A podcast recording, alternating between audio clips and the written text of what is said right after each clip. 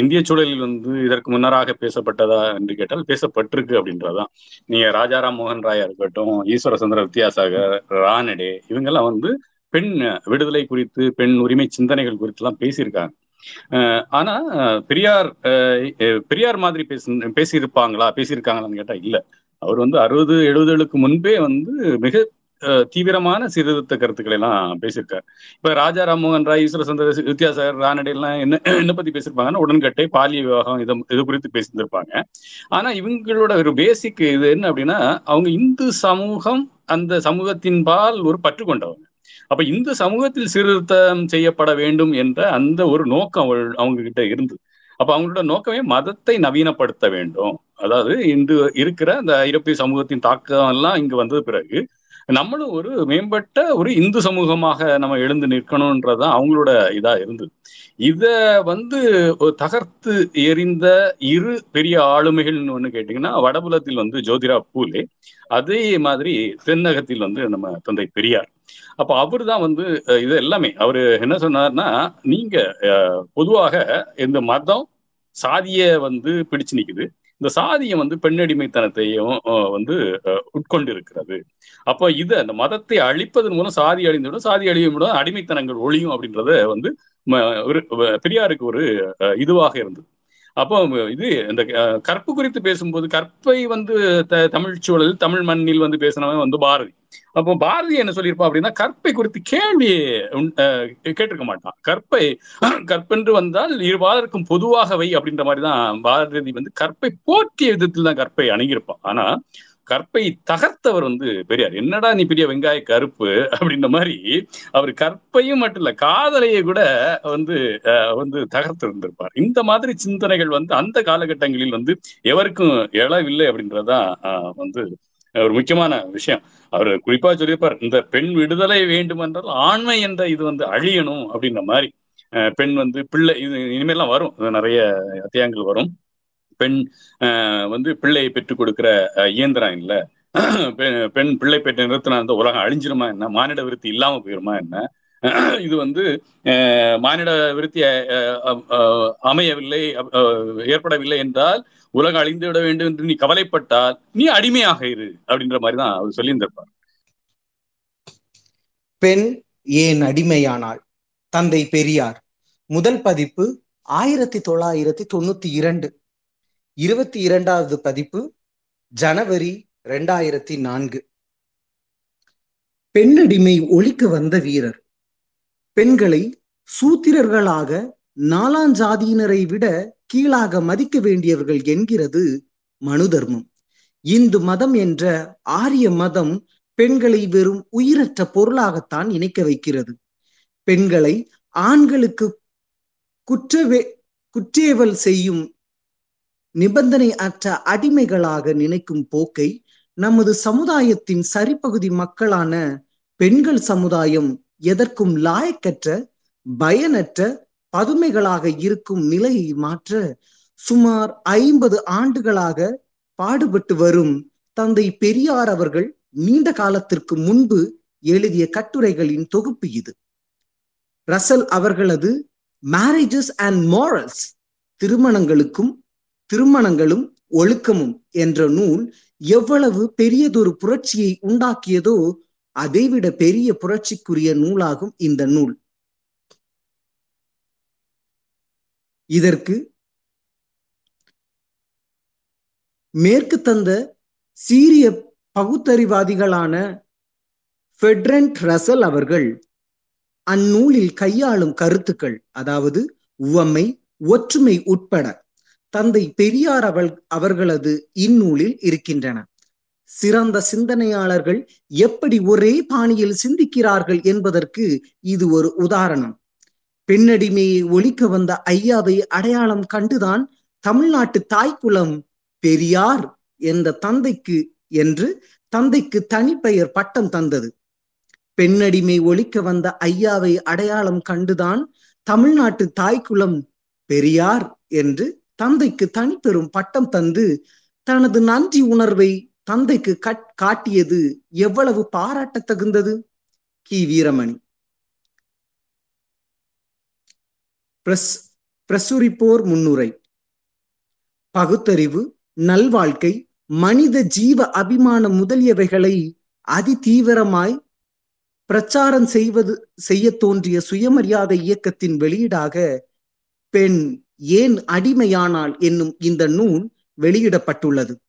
உலக ஜனத்தொகையில் ஒரு பாதியாய் மக்களின் தோற்றத்திற்கு நிலைக்கலனாய் விளங்கும் பெண்ணுலகு கற்பு காதல் விபச்சாரம் கைமை சொத்துரிமை இன்மை சொத்துரிமை இன்மை முதலிய கட்டுப்பாடுகள் என்னும் விலங்குகளால் தலையப்பட்டு மூட நம்பிக்கை என்னும் அந்தகார இருளில் அகப்பட்டு கொண்டு அல்லல் பட்டு வருவது மக்களின் உலக விடுதலைக்கும் வருங்கால மக்களின் பகுத்தறிவு வளர்ச்சிக்கும் சுயமரியாதைக்கும் தடையாய் இருப்பதை எண்ணி பகுத்தறிவு சுடரொளி காட்டி கட்டுப்பாடு என்னும் விலங்கை ஒடித்து கர்ப்பத்தடை சொத்துரிமை முதலியவைகளை பெற்று சுதந்திரம் பெற இந்நூல் பெண்ணுலகில் ஓர் தலைகீழ் புரட்சியை உண்டாக்க சிறந்த கருவியாகும்.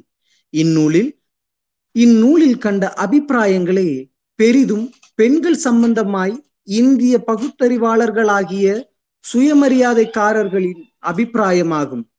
ஏனெனில் ஏனெனில் இந்நூல் சுயமரியாதை இயக்க ஸ்தாபகர் பெரியார் ஈவே ராமசாமி அவர்களால் பல சந்தர்ப்பங்களில் எழுதப்பட்டவைகளை திரட்டி வெளியிடுவதாகும்.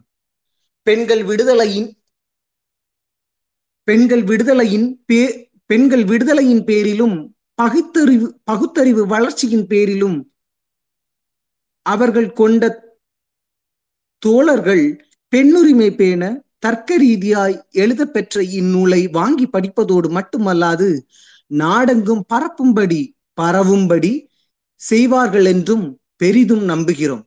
பெரியார் சுயமரியாதை பிரச்சார நிறுவனம். முகவுரை. பெண் ஏன் அடிமையானாள்? எனும் இப்புத்தகத்தில் கண்ட விஷயங்களுக்கு பிரசுரிப்போரின் விருப்பப்படி முகவரை முகவுரை என்று சில வரிகளையாவது எழுதிவிட வேண்டியது அவசியம் என்றே கருதுகிறோம்.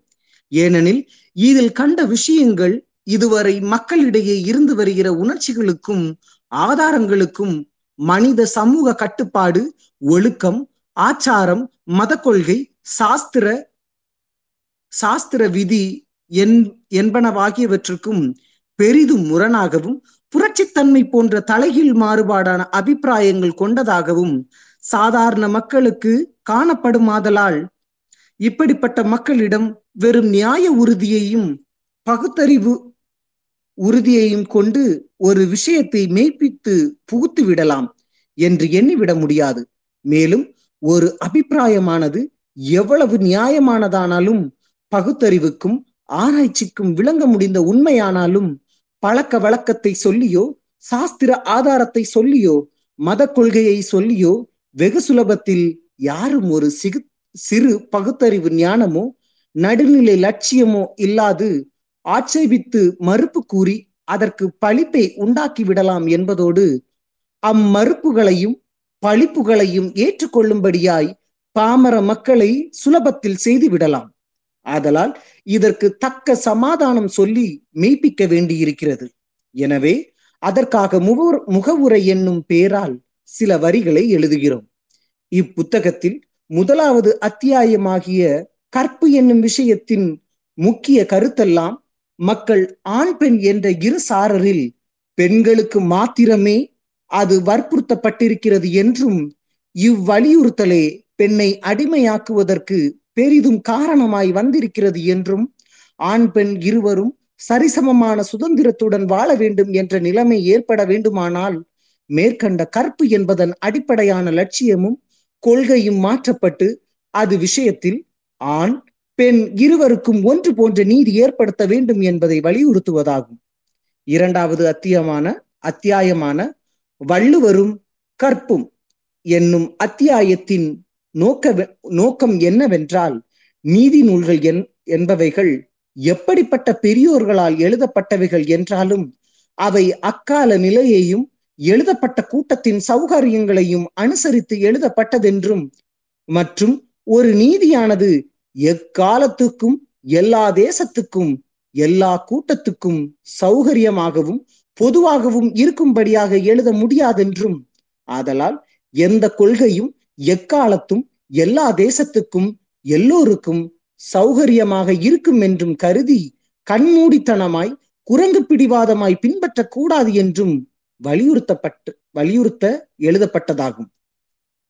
மூன்றாவது அத்தியாயமான காதல் என்பது ஒரு தெய்வீக சக்தியால் ஏற்பட்டதென்றும் அது என்றும் மாற்றப்பட முடியாததென்றும் ஆதலால் ஒரு தடவை காதல் என்பது ஏற்பட்டு விட்டால் எந்த காரணத்தை கொண்டும் பிறகு அதை மாற்றிக்கொள்ள கூடாது என்றும் சொல்லப்படும் நிர்பந்த காதலை பொய்யென்று எடுத்து காட்டவும் காதல் என்பது ஒரு ஆசை என்றும் அந்த அந்த ஆசை ஏற்படவும் மறந்து போகவும் மறந்து போகும் தன்மை கொண்டது என்றும் அதுவும் ஆசைப்படுபவர்களை திருப்தியையும் நலத்தையும் பலத்தையுமே அஸ்திவாரமாய் கொண்டதே ஒழிய வேறெதையும் பொறுத்தது அல்ல என்று எடுத்துக்காட்ட எழுதப்பட்டதாகும். நான்காவது அத்தியாயமான கல்யாண விடுதலை என்பது அது போலவே. அதாவது கல்யாணம் என்பது ஆண் பெண் இரு இவர்களுடைய வாழ்க்கை சௌகரியத்திற்கு ஏற்ப ஒரு ஒப்பந்த விழாவை ஒழிய அதில் எவ்வித தெய்வீக தன்மையும் இல்லை. என்பதையும் அப்படிப்பட்ட கல்யாணம் என்பது இரு பாலர்களுடைய வாழ்க்கை சௌகரியத்திற்கு ஒத்து வரவில்லையானால் ரத்து செய்து விடவே ரத்து செய்துவிடத்தக்கதே என்பதை விளக்க எழுதப்பட்டது ஆகும். ஐந்தாவது அத்தியாயமாகிய மறுமணம் தவறல்ல என்பதும் முன் அத்தியாயத்தை அனுசரித்தும் ஒரு தரம் கல்யாணம் செய்வோர் மறுபடியும் கல்யாணம் செய்து கொண்டால் செய்து கொள்வது தவறு என்று சொல்ல சொல்வதை கண்டித்தும் கல்யாணம் என்பது முன் குறிப்பிட்டது போல ஆண் பெண் இருவர் வாழ்க்கை சௌகரியத்திற்கும் சந்தோஷத்திற்கும் ஏற்றதே ஒழிய வேறில்லை என்றும் அது அப்படி இல்லாமல் போகுமாயின் ஒரு தடவை கல்யாணம் செய்து கொண்டோமே இரண்டு பேரும் உயிருடன் இருக்கிறோமே இனி எப்படி இதில் யாராவது ஒரு யாராவது ஒருவர் மறுமணம் செய்து கொள்வது என்று மயங்காமலும் இந்நிலையில் முன்மணம் செய்து கொண்ட பெண்ணின் கதியோ அல்லது ஆணின் கதியோ என் என்ன ஆவது என்பதை கருதி ஒருவருக்கு அசவுகரி அசவுகரியம் அசவுகரியம் ஏற்படுமே என்பதற்காக ஒருவர் கஷ்டப்படுவது என்பதை கண்டிக்கவும் மறுமண முறையை இருவரும் கை கொண்டால் யாருக்கும் கஷ்டம் ஏற்படாது என்பதை வலியுறுத்தவும். இன்னின்ன சந்தர்ப்பங்கள் சந்தர்ப்பங்களில் மறுமணம் செய்து கொள்ள வேண்டிய நிர்பந்தம் விளக்கவும் எழுதப்பட்டது ஆகும். ஆறாவது அத்தியாயமான விபச்சாரம் என்னும் தலைப்பு கொண்ட அத்தியாயம் விபச்சாரம் என்னும் குற்றம் சுமத்தப்படுவதானது பெண்ணுக்கே உரியதாய் இருக்கின்றதே தவிர அது உலக வழக்கில் ஆணுக்கு சம்பந்தப்படுவதே இல்லை என்றும். இதனால் ஆண்கள் தாராளமாய் விபச்சாரம் செய்யவும் அதனால் பெண்களுக்கு கஷ்டம் நஷ்டம் பெண்களுக்கு கஷ்டம் நஷ்டம் வியாதி வாழ்க்கை இன்பமின்மை முதலிய துன்பங்கள் ஏற்பட இடமாகின்றதென்றும் விபச்சாரம் என்பது எந்த பொருளிலாவது குற்றமானால் அது இருபாலருக்கும் சமமாய் இருக்க வேண்டும் என்றும் வலியுறுத்தவே அநேக தத்துவ அனுபவ உண்மைகளை கொண்டு எழுதப்பட்டது ஆகும். ஏழாவது அத்தியாயமாகிய விதவைகள் நிலைமை என்னும் தலைப்பு கொண்ட அத்தியாயமானது பெண்கள் கைம்பெண் தன்மையால் அனுபவிக்கும் கொடுமையை எடுத்துக்காட்டவும் அவர்களுக்கு மறுமணம் செய்ய வேண்டியது அவசியம் என்பதை வலியுறுத்தவும் எழுதப்பட்டது ஆகும். எட்டாவது அத்தியாயமாகிய சொத்துரிமை என்னும் தலைப்பு கொண்ட அத்தியாயமானது பெண்களுக்கு சுதந்திரம் ஏற்பட வேண்டும் என்றால் அவர்கள் ஆண்களுடைய அடிமைகள் அல்லவென்றும் ஆண்களைப் போலவே வாழ்க்கையில் சகல துறைகளில் சம அந்தஸ்துடையவர்கள் என்றும் சொல்லப்பட வேண்டியவர்களானால் உலக செல்வங்களுக்கும் போக போக்கியங்களுக்கும் ஆண்களைப் போலவே பெண்களும் உடைமையாளராக வேண்டும் என்பதை வலியுறுத்தவும் பெற்றோர்களுடைய சொத்துகளுக்கு பெண்களுக்கும் ஆண்களைப் போலவே பங்கு பெற உரிமை உடையவர்கள் ஆக வேண்டும் என்பதை வலியுறுத்துவது ஆகும். ஒன்பதாவது பத்தாவது அத்தியாயங்களாகிய கர்ப்பத்தடை பெண்கள் விடுதலை. பெண்கள் விடுதலைக்கு ஆண்மை அழிய வேண்டும் என்கிற தலைப்புகளை முறையை கொண்ட அத்தியாயங்களானவை.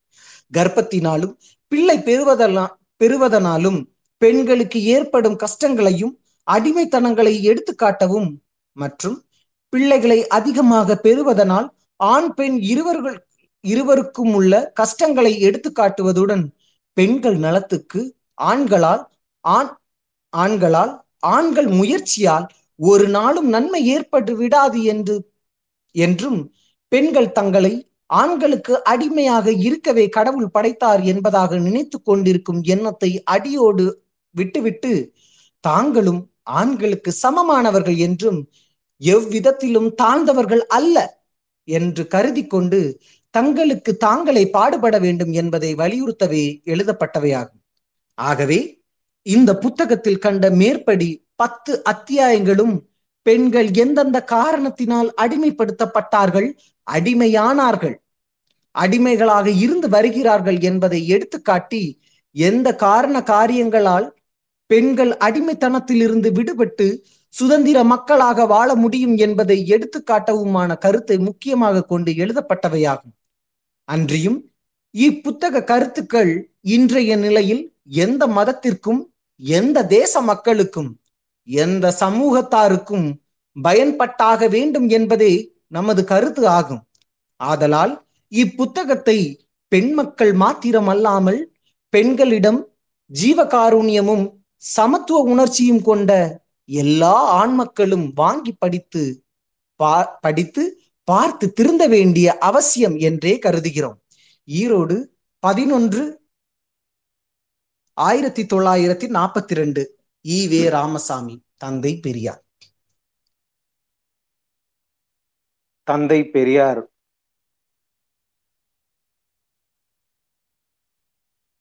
முதல் அத்தியாயம் கற்பு. கற்பு என்ற வார்த்தையை பகுபதமாக்கி பார்ப்போமேயானால் கல் என்பதிலிருந்து வந்ததாகவும் அதாவது படி படிப்பு என்பது போல கல் கற்பு என்கிற இலக்கணம் சொல்லப்பட்டு வருகிறது. அன்றியும் கற்பனப்படுவது சொற்றரின் பாமை என்கிற வாக்கியத்தின்படி பார்த்தால் கற்பு என்பது சொல் தவறாமை அதாவது நாணயம் சத்தியம் ஒப்பந்தத்திற்கு விரோதம் இல்லாமல் என்கிறது தான் கருத்துக்களாக கொண்டதாக இருக்கிறது. அதை பகாப்தமாக வைத்து பார்த்தால் மகளிர் நிறை என்று காணப்படுகிறது. இந்த இடத்தில் மகளிர் என்பது பெண்களையே குறிக்கும் பதமாக எப்படி பார்க்கப்பட்டது என்பது விளங்கவில்லை. நிறை என்கிற சொல்லுக்கு பொருளை பார்த்தால் அறிவின்மை உறுதிப்பாடு கற்பு என்கிற பொருட்களே காணப்படுகின்றன. கற்பு என்பது பெண்களுக்கு மாத்திரம் சம்பந்தப்பட்டது என்பதற்கு தக்க ஆதாரம் கிடைக்காவிட்டாலும் அழிவில்லாதது உறுதியுடையது என்கிற பொருட்களே காண கிடக்கின்றன. அழிவில்லாதது என்கிற வார்த்தைக்கு கிரா கிராமமான கருத்து பார்க்கும்போது இந்த இடத்தில் சுத்தம் அதாவது கெடாதது மாசற்றது என்பதற்காக என்பதாகத்தான் கொள்ளலாம். இந்த சுத்தம் என்கிற வார்த்தையை கெடாது என்கின்ற கருத்தில் தான் ஆங்கிலத்திலும் காணப்படுகிறது.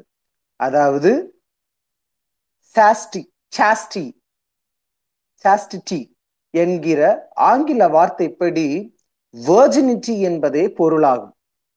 அதை அந்த பொருளின்படி பார்த்தால் இது ஆணுக்கென்றோ பெண்ணுக்கென்றோ சொல்லாமல் பொதுவாக மனித சமூகத்திற்கே எவ்வித ஆண் பெண் புணர்ச்சி சம்பந்தமும் சிறிதும் இல்லாத பரிசுத்த தன்மைக்கு உபயோகப்படுத்தி இருக்கிறது என்பதை காணலாம். ஆகவே கற்பு என்பது பெண்களுக்கு மாத்திரம் சம்பந்தப்பட்டது அல்ல என்பதும் அதுவும் ஆணோ பெண்ணோ ஒரு தடவை கலந்த பிறகு எவ்வளவு சுத்தமாக இருந்தாலும் கற்பு போய்விடுகிறது என்கின்ற கருத்து கொள்ளக்கூடியதாக இருக்கின்றது. ஆனால் ஆரிய பாஷையில் பார்க்கும்போது ஆனால் ஆரிய பாஷையில் பார்க்கும்போது மாத்திரம் கற்பு என்கிற வார்த்தைக்கு அடிமை என்ற கருத்து நுழைக்கப்படுகின்றது என்பது எனது அபிப்பிராயம். அதாவது பதியை கடவுளாக கொண்டவள் பதிக்கு அடிமையாய் இருப்பதையே விரதமாக கொண்டவள் பதியை தவிர வேறு யாரையும் கருதாதவள் என பொருள் கொடுத்திருப்பதுடன் பதி என்கின்ற வார்த்தைக்கு அதிகாரி எஜமான் தலைவன் என்கின்ற பொருள் இருப்பதால் அடிமைத்தன்மையை இவ்வார்த்தை புலப்படுத்துகின்றது. ஆனால் தலைவி என்ற பதத்திற்கும் நாயகி என்ற பதத்திற்கும் மனைவி என்று பொருள் குறிக்கப்பட்டிருப்பதாலும் அது அன்பு கொண்ட நிலையில் மாத்திரம் ஆணையும் பெண்ணையும் குறிக்கின்றதே ஒழிய வாழ்க்கையில் கட்டப்பட்ட பெண்களுக்கு பெண்களுக்கு தலைவி என்கிற வார்த்தையை அதன் உண்மை கருத்துடன் வழங்கப்படுவது இல்லை. நாயகன் நாயகி என்கின்ற சமத்துவம் உள்ள பதங்களும் கதைகளிலும் புராணங்களிலும் ஆண் பெண் இச்சைகளை உணர்த்தும் நிலைகளுக்கே மிகுதியும் வழங்கப்படுகின்றன. ஆகவே காமத்தையும் அன்பையும் குறிக்கும் காலங்களில் சமத்துவ பொருள் கொண்ட நாயகர் நாயகி தலைவர் தலைவி என்ற வார்த்தைகளை உபயோகித்துவிட்டு கற்பு என்ற நிலைக்கு வரும்போது அதை பெண்களுக்கு மாத்திரம் சம்பந்தப்படுத்தி பதி ஆகிய எஜமானையே கடவுளாக கொள்ள வேண்டும் என்று கருத்து கொள்ளப்பட்டிருக்கின்றது. இந்த இடத்தில் நமது திருவள்ளுவரின் நிலைமையும் எனக்கு சான்று மயக்கத்தையே தருகிறது. அதாவது குரலில் வாழ்க்கை துணை நலத்தை பற்றி சொல்ல வந்த ஆறாம் அத்தியாயத்திலும் பெண் வழிச்சேரல் என்பதை பற்றி சொல்ல வந்த ஒன்பதாவது அத்தியாயத்திலும் மற்றும் சில தனி இடங்களிலும் பெண்கள் விஷயத்தில் மிக்க அடிமைத்தன்மையையும் தாழ்ந்த தன்மையும் புகுத்தப்பட்டிருப்பதாகவே என்ன கிடைக்கின்றன? தெய்வத்தை தொழாமல் நான் கொழுநான கொழுநானாகிய தன் தலைவனை தொழுகின்றவள் மழையை பெய்யென்றால் பெய்யென்றும் தன்னை கொண்டவன் என்று இம்மாதிரியான பல அடிமைகளுக்கு உகந்த கருத்துக்கள் கொண்ட வாசகங்கள் காணப்படுகின்றன. இவ்விஷயத்தில் மாறுபட்ட அபிப்பிராயம் கொள்ளுவோர் மேற்கண்ட இரண்டு அத்தியாயங்களையும் இருபது குரலையும் உரைகளை கவனியாமல் மூலத்தை மாத்திரம் கவனிக்கும்படி கேட்டுக்கொள் கவனிக்கும்படி வேண்டுகிறேன். அப்படி பார்த்த பிறகு இந்த அதிகாரமும் பெண் வழி சேரல் அதிகாரமும் குற்றமற்றது என்பது என்பதாக யார் வந்து எவ்வளவு தூரம் வாதிப்பதானாலும் கடைசியாக திருவள்ளுவர் ஒரு ஆணா இல்லாமல் பெண்ணாயிருந்து இக்குறள் எழுதியிருப்பாரேயானால் இம்மாதிரி கருத்துக்களை காட்டியிருப்பாரா என்பதையாவது கவனிக்கும்படி வேண்டிக் கொள்கிறேன். அதுபோல பெண்களை பற்றி தர்ம சாஸ்திரங்கள் என்பதும் பெண்களை பற்றிய நூல்கள் என்பதும் பெண்களால் எழுதப்பட்டிருக்குமே ஆனாலும் அல்லது கற்பு என்கிற வார்த்தைக்கு பெண்களால் வியாக்கினம் எழுத ஏற்பட்டிருந்தாலும் கற்பு என்பதற்கு பதிவிரதம் என்கின்ற கருத்தை எழுதியிருப்பார்களா என்பதையும் யோசித்து பார்க்கும்படி கேட்டுக்கொள்கிறேன். கற்பு என்பதற்கு பதிவிரதம் என்றும் கற்பு என்பதற்கு பதிவிரதம் என்று எழுதிவிட்டதன் ப பலனாலும் பெண்களை விட ஆண்கள் செல்வம் வருவாய் உடல் வலிவு கொண்டவர்களாக ஆக்கப்பட்டு விட்டதனாலும் பெண்கள் அடிமையாவதற்கு புருஷர் மூர்க்கலா மூர்க்கர்களாகி கற்பு என்பது தங்களுக்கு இல்லை என்று நினைப்பதற்கும் அனுகூலம் ஏற்பட்டதை தவிர வேறில்லை. தவிர புருஷர்கள் கற்புடையவர்கள் என்று குறிக்க நமது பாஷைகளில் தனி வார்த்தைகளே காணாமல் ம மறைபட்டு கிடப்பதற்கு காரணம் ஆண்களின் ஆதிக்கமே தவிர வேறு இல்லை. இந்த விஷயத்தில் உலகத்தில் ரஷ்யாவை தவிர வேறு நாடோ வேறு மதமோ வேறு சமூகமோ யோக்கியமாய் நடந்து கொண்டு இருக்கிறது என சொல்ல முடியாது. உதாரணமாக ஐரோப்பிய தேசத்தில் பெண்களுக்கு பலவித சுதந்திரங்கள் இருப்பது போல காணப்பட்டாலும் புருஷன் பெண் சாதி என்பதற்காக ஏற்பட்ட பதங்களிலேயே உயர்வு தாழ்வு கருத்துக்கள் நுழைக்கப்பட்டிருப்பதுடன் சட்டங்களும் புருஷனுக்கு அடங்கி நடக்க வேண்டியதாகவே ஏற்பட்டிருக்கின்றன. மற்றும் சில சமூகங்களில் பர்தா என்றும் கோஷா என்றும் திரை என்றும் அதாவது பெண்கள் அறைக்குள் இருக்க வேண்டியவர்கள் என்றும் முகத்தை மூடிக்கொண்டு வெளியில் போக வேண்டியவர்கள் என்றும் எழுதப்பட்டிருக்கும் கொள்கைகளும் புருஷன் பல பெண்களை மணக்கலாம். பெண்கள் ஏகா காலத்தில் ஒரு புருஷனுக்கு மேல் கட்டிக்கொண்டு வாழக்கூடாது என்ற கொள்கையும் நம் நாட்டில் ஒரு தடவை புருஷன் பெண் சாதி என்கிற சொந்தம் ஏற்பட்டு விட்டால் பிறகு அந்த பெண்ணுக்கு சாகும் வரைக்கும் வேறு எந்த சுதந்திரமும் இல்லை என்றும் புருஷன் அப்பெண்ணின் முன்பாகவே பல பெண்களை கட்டிக்கொண்டு கூடி வாழலாம் என்றும் புருஷன் தன் மனைவியை தன்னுடைய வீட்டில் வைத்துக்கொண்டு அவளுடன் ஒன்றித்து வாழாமல் இருந்தும் கூட மனைவி புருஷனை சாப்பாட்டிற்கு மாத்திரம் கேட்காமலே ஒழிய இன்பத்திற்கோ இச்சையை தீர்ப்பதற்காகவோ அவனை கட்டுப்படுத்த உரிமை இல்லை என்று கட்டுப்பாடுகள் இருந்து வருகின்றன. இந்நிலை சட்டத்தாலும் மதத்தாலும் மாத்திரம் ஏற்பட்டதென்று சொல்லுவதற்கு சொல் சொல்வதற்கில்லாமல் பெண் என்பதாலும் அப்படி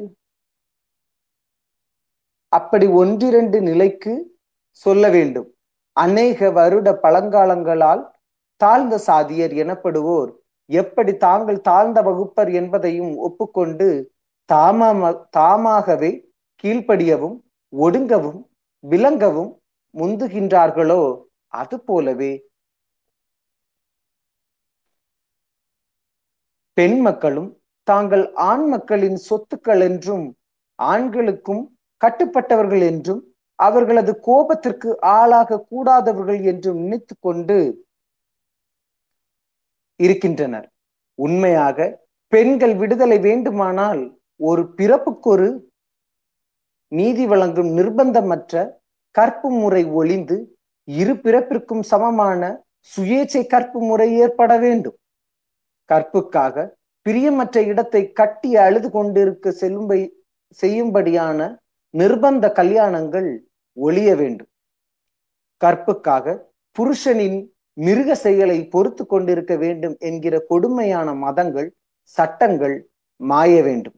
கற்புக்காக மனதுள் தோன்றும் உண்மை அன்பு காதலை மறைத்து கொண்டு காதலும் அன்பும் இல்லாதவனுடன் இருக்க வேண்டும் என்கிற சமூக கொடுமையும் அழிய வேண்டும்.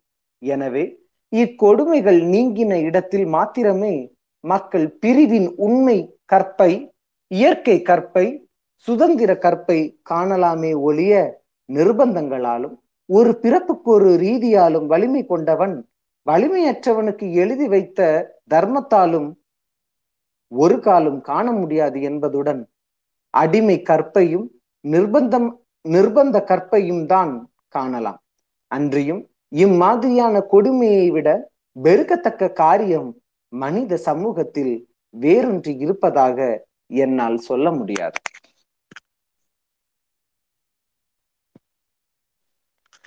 இன்னைக்கு நம்ம என்ன பார்த்தோம் அப்படின்னா முதல் அத்தியாயம். நேத்து சொன்னது மாதிரியே முதல் அத்தியாயத்துல என்ன சொல்லியிருந்தாங்க அப்படின்னா கற்பு. தமிழ் அதுக தமிழ் மீனிங் தமிழ் தமிழ் உரைநடையில நம்ம பார்த்தோம் அப்படின்னா கற்பு அப்படிங்கிறதோட பொருள் வந்து என்ன அப்படின்னா சுத்தம் மட்டும்தான். அப்ப பெண்களுக்கு பெண்கள் மட்டும்தான் சுத்தம் சுத்தமா இருக்கணும் அப்படின்னு சொல்லியிருக்காங்களா? ஆண்கள் வந்து அழுக்கா இருந்தாலும் அதை அக்செப்ட் பண்ணிக்கணுமா பெண்கள்? ஒன்று அதே மாதிரி ஒடுக்கப்பட்டவர்கள் வந்து அதாவது தாழ்த்தப்பட்டவர்கள் இருக்காங்க இல்லையா? அவங்களுடைய மனசுலயே எப்படி நாங்க தாழ்ந்தவர்கள் நம்ம அடங்கிதான் போகணும் ஒதுங்கிதான் வாழணும் எல்லார்கிட்டையும் விலகிதான் இருக்கணும் அப்படின்னு சொல்லிக்கிட்டு அவங்களே எப்படி மைண்ட்ல ஏத்துக்கிட்டாங்களோ அது மாதிரி இவங்களும் பெண்களும் என்ன பண்ணிருக்காங்க அப்படின்னா கற்பனா அது பெண்களுக்கு மட்டும்தான். நம்ம வந்து கல்லானாலும் கணவன் புல்லானாலும் புருஷன் அதுவும் ஒரு கணவன் தான். வாழ்க்கையில வந்து நம்ம ஒரு கணவன் தான் கெட்டணும். அப்படிங்கிறதையும் இங்க வந்து திணிச்சு வச்சுக்கிட்டு போயிருக்கிறாங்க. வலியவன் எப்படி எளியவனை வந்து ஒடுக்குனானோ அதே மாதிரி உடல் பலத்தாலும் அதிகாரத்தாலும் ஆண் வந்து என்ன பண்ணியிருக்கான் அப்படின்னா இதை எழுதி வச்சிருக்கான். இந்த இடத்துல வள்ளுவர் அவரையுமே கொண்டு வர்றாரு. ஏன் அப்படின்னா ஒருவேளை வள்ளுவர் பெண்ணாக பிறந்திருந்தானா கண்டிப்பா இந்த குரலை எழுதியிருப்பாரா? கற்புக்கு வந்து சொல்லியிருக்கிறாங்க இல்லையா? நீ வந்து உண்மையான கற்பு கரசியா இருந்த அப்படின்னா மழை பெய்யும்னு சொன்னா உடனே பெய்யுமா? இது உலகத்துல எங்கேயுமே நடக்காது. அப்ப ஒரு ஆணும் வந்து உண்மையான கற்புள்ளவனா இருந்தானா அவனும் இதை வந்து சொல்ல சொல்லி இருந்திருக்கணும் நீ வந்து மானஸ் நீ வந்து சுத்தமானவன் தானே அப்படிங்கிறது சரி தமிழ்ல சுத்தமானவன் இருக்கு. அப்புறம் என்ன பண்றாங்க அப்படின்னா எல்லாத்துக்கும் அதாவது இப்போதைக்கு செத்த மொழியான சமஸ்கிருதத்துக்கு வந்து பார்த்தோம் அப்படின்னா அங்க எப்படி இருக்குது அப்படின்னு சொன்னானா அடிமை அப்படின்னு இருக்கு. கற்பு அப்படின்னு சொன்னானா அடிமை. அதனாலதான் என்னவோ அந்த கற்பு அப்படிங்கிறது வந்து பெண்களுக்கு இங்க வந்து மத ரீதியாக திணிக்கப்பட்டு இருக்கிறதோ அப்படிங்கிற ஒரு பெரிய கேள்விக்குறி இருக்கு.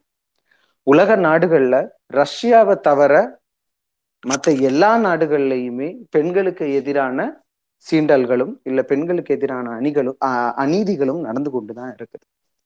இப்ப அதுல என்ன சொல்றாங்க அப்படின்னா ஐரோப்பிய கண்டம் இருக்கு இல்லையா? மேல் வெஸ்டர்ன் கண்ட்ரிஸ் அப்படின்னு சொல்லுவாங்க மேற்கத்திய நாடுகள். அங்க வந்து பெண்களுக்கு என்னதுதான் ஆஹ், நிறைய இண்டிபெண்ட் அந்த என்ன சொல்ல அந்த அடிமைத்தனத்துல இருந்து விடு விடுக்கப்பட்டிருந்தாலும் கணவன் அப்படின்னு வரும்போது அந்த டிவோர்ஸ் விவாகர விவாகரத்து அப்படின்னு சொல்றோம் இல்லையா? அந்த விஷயங்கள்ல அது வந்து ஆணுக்கு தான் அதிகம் ஃபேவரா இருந்திருக்கு அப்படின்னு சொல்லிக்கிட்டும் சொல்லியிருக்கிறாங்க. எப்படி வந்து ஒரு ஒரு ஆண் வந்து தன் மனைவி கட்டிய மனைவிக்கு முன்னாடியே இன்னும் பத்து கூ சாரி என்னுடைய வார்த்தைகள் கொஞ்சம் கடினமாக இருக்கும். இது என்னுடைய ஆண் வர்க்கத்துக்கு தான் நான் சொல்லிக்கிட்டு இருக்கிறேன். அதனால தவறா பேசி தவறா நான் தவறான கண்ணோட்டத்துல நான் பேசல. ஒரு ஆண் வந்து எத்தனை பேரை வேணாலும் கட்டிக்கலாம் அப்படின்னு சொன்னான்னா அவன் தானே கற்பு நெறியில இருந்து இவங்க சொல்றத வச்சு பார்த்தோம் அப்படின்னா அவன் தானே கற்பு நெறியில இருந்து தவறி இருக்கிறான். ஒரு பெண் தனக்கு என்ன தேவை இருக்கு? I'm sorry to say this எனக்கு என்ன ஒரு பெண்ணுக்கு பிசிக்கல் நீட் இருக்கு இல்ல ஒரு பெண்ணுக்கு உண்மையான அன்பு அன்பை வந்து தன்னுடைய கணவன் கிட்ட சொல்லணும் இல்ல தன்னுடைய ஆசைகளை வெளிப்படுத்தணும் அப்படிங்கிற உரிமை கூட கிடையாது. ஆனா தன்னுடைய கணவனுக்கு எப்போதெல்லாம் தேவைப்படுதோ அப்போதெல்லாம் ஒரு பொண்ணை வந்து ஒரு பொருளாவே பார்த்துக்கிட்டு இருந்தானா இருந்ததுனாலதான் இவ்வளவு அடக்குமுறைகளும் கட்டவிழ்த்தப்பட்டு இருக்கிறது. அப்போ நீ என்னைக்கு வந்து ஒரு பொ நம்ம வந்து இப்ப இங்க இருக்கிற ஆண் மக்கள் எல்லாருமே என்ன பண்ணணும் அப்படின்னா ஒரு நான் வந்து இப்ப ஒரு பொண்ணா இருந்தேன் அப்படின்னா எனக்கு இ- இந்த விஷயங்கள் எல்லாம் நான் ஓப்பன் அப் பண்ண முடியுமா? ஒரு ஒரு நிமிஷம் ஜஸ்ட் ஸ்வாப் யுவர் செல் இந்த இடத்துல இங்க இருந்து இன்னைக்கு நம்ம போற என்ன இந்த அச்சீவ்மெண்ட் என்ன அப்படின்னு சொன்னா நான் வந்து இந்த மனநிலையிலிருந்து எப்படி மாற போறேன் அப்படிங்கிறது. நான் இப்போ ஒரு பொண்ணா ஒரு பொண்ணோட மனசை நான் வந்து மனசுல மைண்ட்ல வச்சுக்கிட்டு நான் இப்படி இப்படி எல்லாம் இருந்தானா என்னுடைய கணவனோ இல்ல என்னுடைய பாய் ஃப்ரெண்டோ அவன் வந்து அக்செப்ட் பண்ணுவானா? நான் வந்து இன்னொரு இன்னொரு பையன் கிட்ட பேசினானா அக்செப்ட் பண்ணுவானா? அக்செப்ட் பண்ணி பண்ணு பண்ணுவேனா? அப்படின்னு நம்ம யோசிக்கணும். அல்லது வந்து நான் என்னுடைய தேவைகளை வந்து அஹ், நான் அவகிட்ட திணிக்காமலோ இல்ல அவளுடைய தேவைகளை என்னிடம் திணி அவங்களுடைய தேவைகளை நம்ம கிட்ட திணிச்சாலும் நம்ம கவனிக்க போறதே கிடையாது. ஆனா நம்மளுடைய தேவைகள் அனைத்தையும் அங்கே திணிக்கப்பட்டுட்டு இருக்குது. அப்போ உன்னுடைய இச்சை ஒன் நீ என்னதெல்லாம் அவங்க கிட்ட எதிர்பார்க்கிறியோ அது எல்லாத்தையும் நீ யோசித்துப்பார். நான் இப்படி இருந்தேன். நான் இப்படி இருக்கலாமா அப்போ? இல்ல என்ன எனக்கு நான் இப்போ ஒரு பொண்ணா இருக்கிறேன்னு வச்சுக்கோங்களேன். என்னுடைய என்னுடைய என்னுடைய தேவைகளை நான் அவங்கிட்ட ஓப்பன் பண்ண முடியுமா? அல்லது என்னுடைய தே என்ன- எனக்கு தேவையான அன்பையும் எனக்கு தேவையான காதலையும் எனக்கு தேவையான அனைத்தையும் என்னால வந்து அவன் பேசுறது மாதிரி. சரியா? உங்களுக்குள்ளாடி நீங்க கேட்டுப்பா நம்ம கேட்டுக்கணும். நமக்குள்ளாடியே நம்ம கேட்டுக்கிற ஒரு கேள்விதான். என்னால வந்து கேட்டுட்டு இருக்க கேட்க முடியுமா? அப்படி கேட்க முடியும் அப்படின்னு எப்போ உன் மனசு சொல்லுதோ அப்ப வந்து உண்மையிலேயே மனசு சொன்னா மட்டும் போதாது. உங்களுடைய மனசை நீங்களே காம்ப்ரமைஸ் பண்ணக்கூடாது. If you are wrong just give up yourself ஆமா இது தப்பு தான் நம்ம வந்து என்ன பண்ணிடலாம் அப்படின்னா இதை மாத்தணும். அந்த மாற்றம் இருக்கு இல்லையா? அந்த மாற்றம் தான் இங்க தேவை. அந்த மாற்றத்தின் மூலம் பெண்ணுடைய அடிமைத்தனத்தை வந்து என்ன பண்ணணும் அப்படின்னு சொன்னோன்னா நம்ம தான் அடிமைப்படுத்தி வச்சிருக்கோம். இங்க இருக்கிற ஒவ்வொருந்தான். தான் இல்ல நான் என் ஒய்ஃபை வந்து நல்லா தான் வச்சிருக்கிறேன். இல்ல நான் என்னுடைய மகளை நல்லா தான் வச்சிருக்கிறேன். நான் என்னுடைய தாயை வந்து நல்லா தான் பார்த்துருக்கேன் அப்படின்னு சொன்னானா அவங்க கிட்ட ஒரு நிமிஷம் நம்ம போய் கேட்கணும். Are you really happy with me அப்படின்னு சொல்லிக்கிட்டு இங்க இருக்கிற திருமண மாணவர்களாகட்டும் அல்லது வந்து திருமணமாக போறவங்களாகட்டும் லவ் இன் லவ்ல இருக்கிறவங்க ரிலேஷன்ஷிப்ல இருக்கிறவங்களாகட்டும். Are you really happy with me அப்படின்னு சொல்லிக்கிட்டு அவங்க கிட்ட ஒரு நிமிஷம் கேட்டுப்பாரு. அது உண்மையிலேயே அவங்க உண்மை சொல்றாங்களா அப்படின்னு சொன்னானா தட்ஸ் ரியலி ஹாப்பி இல்லை அப்படின்னு சொன்னானா அங்கதான் நம்ம மாறணும். அங்க உண்மையிலேயே நம்ம மாறுவோமா? அப்படிங்கிறதே உங்ககிட்டயே வச்சுக்கிட்டு போறேன். இல்ல நான் மாறிடுவேன். அவங்க வந்து சந்தோஷமா இல்லை அப்படின்னு சொன்னானா உங்களுடைய தவறுகளை இன்றாவது திருத்தி கொள்ளுங்க இத்தனை நாளும் கிடைக்காத அந்த லிபர்ட்டி அந்த சுதந்திரம் அவங்களுக்கு கிடைக்கட்டும். கற்பு அப்படிங்கிறது வந்து சுத்தம் தானே தவிர வேற எதுவுமே கிடையாது.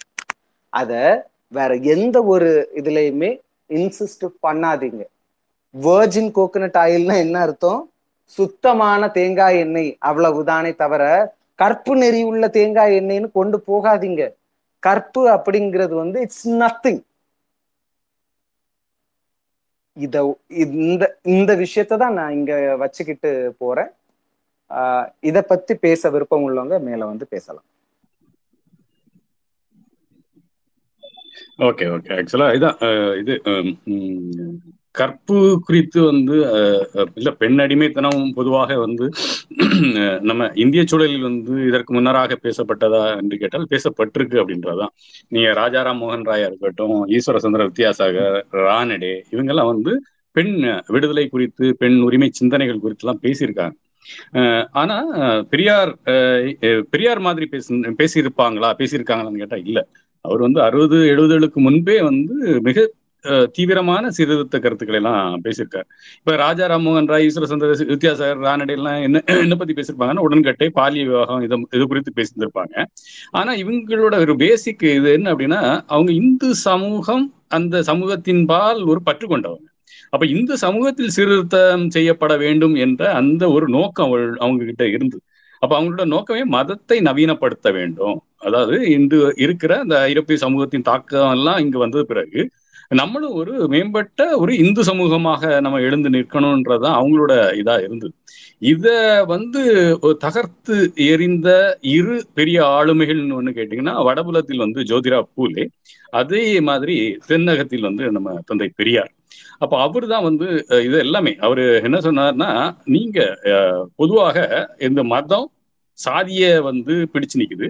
இந்த சாதியம் வந்து பெண்ணடிமைத்தனத்தையும் வந்து உட்கொண்டு இருக்கிறது அப்போ இது அந்த மதத்தை அழிப்பதன் மூலம் சாதி அழிந்துவிடும் சாதி அழியும் மூலம் அடிமைத்தனங்கள் ஒழியும் அப்படின்றத வந்து ஒரு பெரியாருக்கு ஒரு அஹ், இதுவாக இருந்தது. அப்போ இது இந்த கற்பு குறித்து பேசும்போது கற்பை வந்து த- தமிழ் சூழலில் தமிழ் மண்ணில் வந்து பேசினவன் வந்து பாரதி. அப்போ பாரதி என்ன சொல்லியிருப்பா அப்படின்னா கற்பை குறித்து கேள்வி உண்- கேட்டிருக்க மாட்டான். கற்பை கற்பென்று வந்தால் இருபாலருக்கும் பொதுவாகவை அப்படின்ற மாதிரி தான் பாரதி வந்து கற்பை போற்றிய விதத்தில் தான் கற்பை அணுகியிருப்பான். ஆனா கற்பை தகர்த்தவர் வந்து பெரியார். என்னடா நீ பெரிய வெங்காய கருப்பு அப்படின்ற மாதிரி அவர் கற்பையும் மட்டும் இல்ல காதலையை கூட வந்து வந்து தகர்த்து இருந்திருப்பார் இந்த மாதிரி சிந்தனைகள் வந்து அந்த காலகட்டங்களில் வந்து எவருக்கும் எழவில்லை அப்படின்றதுதான் வந்து ஒரு முக்கியமான விஷயம். அவர் குறிப்பா சொல்லியிருப்பார் இந்த பெண் விடுதலை வேண்டுமென்றால் ஆண்மை என்ற இது வந்து அழியணும் அப்படின்ற மாதிரி பெண் வந்து பிள்ளை இது இனிமேல்லாம் வரும். நிறைய அத்தியாயங்கள் வரும். பெண் வந்து பிள்ளையை பெற்றுக் கொடுக்கிற இயந்திரம் இல்ல. பெண் பிள்ளை பெற்ற நிறுத்தினா இந்த உலகம் அழிஞ்சிருமா என்ன? மானிட விருத்தி இல்லாம போயிருமா என்ன? இது வந்து மானிட விருத்தி அமையவில்லை ஏற்படவில்லை என்றால் உலகம் அழிந்து விட வேண்டும் என்று நீ கவலைப்பட்டால் நீ அடிமையாக இரு அப்படின்ற மாதிரி தான் அவர் சொல்லியிருந்திருப்பார். ஆக இது நான் பேசுறது கேக்குதா? கேக்குது அண்ணா பேசுங்க. அழைப்பு வருது அதனால இது கட் ஆகுதான்னு அதான் இந்த அப்படியே கேட்பாரு அப்புறம் அப்படி உலகம் அழிஞ்சு போனாதான் என்ன? இந்த உலகம் வந்து வெறும் மனிதனுக்காக படைக்கப்பட்ட ஒன்றா? நீங்க படைக்கப்பட்டதாக கருதி கொண்டால் இந்த உலகம் வந்து மனிதனுக்கான ஒன்றா? மற்ற ஜீவராசிகள்லாம் இல்லையா? மற்ற ஜீவராசிகளுக்கான உலகமாக இது அமைந்து விட்டு போகட்டும். அதுல என்ன உங்களுக்கு பெருசா இருக்கு? அஹ், கேட்பார் இந்த மற்ற ஜீவராசிகளை விட மனிதன் எவ்விதத்தில் உசத்தி அப்படின்லாம் கேட்பார் இதெல்லாம் நீ போக போக அது வரும். அதான் நான் இங்க சொல்ல வந்தது என்னன்னா கற்பு என்பதை வந்து கற்பை போற்றி பாதுகாத்த திருவள்ளுவர் திருவள்ளுவரை கொண்டாடிய பெரியார் இந்த மாதிரி பிற்போக்கு கருத்துக்களை எல்லாம் வலிந்து வந்து அவர் பாராட்டல. அதுக்காக வந்து திருவள்ளுவரை விமர்சித்திருக்கிறார். அதுவும் ஒரு முக்கியமான இது.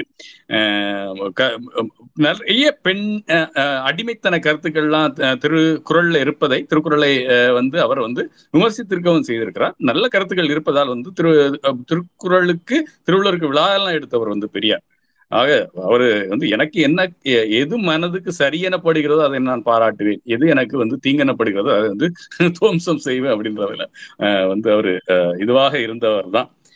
அது குறிப்பா இன்னைக்கு இந்த கற்பு இன்னும் வரும். இன்னும் நிறைய இடங்களில் வந்து கற்பு குறித்து அவர் இன்னும் தீவிர ஒரு விமர்சனத்துக்கு உட்படுத்துவார் கற்பு. அதுவும் போக போக நான் இன்னைக்கு இந்த வாசிப்பில் நான் வாசிப்பு போயிட்டு இருக்குன்னு நினைச்சு இடையில உள்ள வந்தேன். எனக்கு இன்னைக்கு நேராகி தான் பங்கு பெற வாய்ப்பு கிடைத்தது.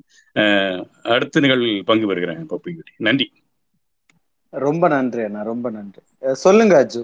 நீங்க சொல்லுங்க. வணக்கம் பப்பி. முதல்ல வாழ்த்துக்கள் இந்த புத்தகத்தை எடுத்து படிக்க ஆரம்பிச்சதுக்கு. அதான் முன்னாடி கோலபந்தோட சொன்ன மாதிரி தான் இது வந்து ஒரு ஒரு ஒரு ஒரு லைஃப் சேஞ்சிங்கான புத்தகம் தான். ஒரு வியூ ஒரு டோட்டல் பெர்ஸ்பெக்டிவே சேஞ்ச் ஆகும். முதல்ல கருப்பு இப்போ கருப்பு வந்து சொன்னோன்னா நம்ம நீங்க சொல்லிட்டு இருந்தீங்க சுத்தம். எனக்கு என்னை பொறுத்தவரைக்கும் கற்புன்றது ஒன்றும் கிடையாது. ஸ்டேட் ஆஃப் லைக் ஒரு செக்ஷுவல் இன்டர் கோர்ஸ்ல ஆரம் என்ன சொல்றது அது பண்ணாம இருக்கிறது வச்சுட்டு பட் அப்படி ஒரு டேர்மே தேவைன்னு தான் நான் நினைக்கிறேன். அது வந்து ஜஸ்ட் ஒரு கன்சர்ன் தான். இப்போ அதான் அது லைக் இந்த புக்கை நீங்க போக போக இந்த கருப்பு அதுக்கப்புறம் கல்யாண விடுதலைன்னு சொல்லிட்டு ஒரு ஒரு அத்தியாயம் வரும் இந்த புக்ல அப்புறம் மறுமணம் தவறல இந்த கருத்தெல்லாம் வந்துட்டு ஒரு என்ன சொல் ஒரு ஒரு ஒரு ரிவோல்ட்டிங்கான ஒரு கருத்து. மறுமணம் தவறல்ல. அப்புறம் வந்துட்டு சொத்துரிமையை பத்தி பேசியிருப்பாரு கற்பதடை பத்தி பேசியிருப்பாரு. அப்புறம் கோலப்பந்தோட சொன்ன மாதிரி பெண் விடுதலைக்கு ஆண்மை அழிய வேண்டும். அந்த அத்தியாயம்லாம் வந்துட்டு ஒரு ஒவ்வொரு வரியுமே வந்துட்டு செமையா இருக்கும். அது அது ஒரு அற்புதமான புத்தகம். அதான் பேசிக்காவே இந்திய சமூகத்துல ஆஹ் இந்திய சமூகத்துல இந்திய கலாச்சாரத்துல வந்து நம்ம மானமும் எல்லாத்தையும் தூக்கி எங்க வைப்போம்னா பெண்கள் மேல தான் வைப்போம். ஸோ அது வந்து அது கண்டிப்பாக வந்துட்டு அதை நம்ம ஏற் அது வந்து என்னன்னா ஒரு குடும்பத்தோட கஷ்ட ஒரு மானத்தையும் அந்த லெகசியுமே வந்து ஒரு பெண் தான் வந்து தாங்கணுன்ற ஒரு தற்கூலித்தனமான ஒரு எண்ணங்கள் வந்து நம்ம நம்ம மத்தியில் விதைச்சிருக்காங்க. அது அதை வந்து நம்ம தான் அது நம்ம அடுத்த ஜென் வந்து நம்ம மாற்றணும் அதை ஸோ அதே அதுதான். அப்புறம் பெண் விடுதலை அப்புறம் வந்து மறுமணம் மறுமணம் பற்றிலாம் பேசுறதுக்கு ஏன்னா இப்போ அந்த காதல் அந்த இந்த கல்யாணம் கல்யாண கல்யாண விடுதலைன்ற அத்தியாயத்தில் அவர் சொல்லியிருப்பாங்க. கல்யாணம் பண்ணிட்டா இந்த பொண்ணுக்கு இவன் தான் புருஷன். உனக்கு பிடிக்கலனா கூட இல்லை கல்யாணம் கணவன் புல்லானாலும் புருஷன்ற ஒரு பழமொழியெல்லாம் வச்சிருப்பாங்க. அந்த இது. அந்த மாதிரி என்ன பண்ணுவாங்கன்னா பிடிச்சாலும் பிடிக்கலனாலும் நீ வந்து அட்ஜஸ்ட் பண்ணிட்டு வாழ்ந்துட்டு போ. அது சரியா விடும்பா. கல்யாணம் ஆகி அப்படிதான் இருப்பாங்க. அந்த மாதிரி ஒரு டாக்ஸிக்கான ஒரு ரிலேஷன்ஷிப்பை நார்மலைஸ் பண்ணி வச்சிருக்கோம் நம்ம. ஸோ உனக்கு பிடிக்கலன்னா உன்னோட சுயமரியாதையை அங்கே அடிப்படுதுன்னா அங்கே அந்த ரிலேஷன்ஷிப் நமக்கு தேவையில்லை அப்படின்னு சொல்லிட்டு வெளியே வர்ற கருத்துக்கள்லாம் உண்மையில அருமையாக இருக்கும். நீங்கள் வாழ்த்துக்கள் பப்பி. நீங்கள் இந்த புக் எடுத்து படிச்சதுக்கு ரொம்ப இன்ட்ரெஸ்டிங்காக இருக்குது நீங்கள் படிக்கிறது. Keep it up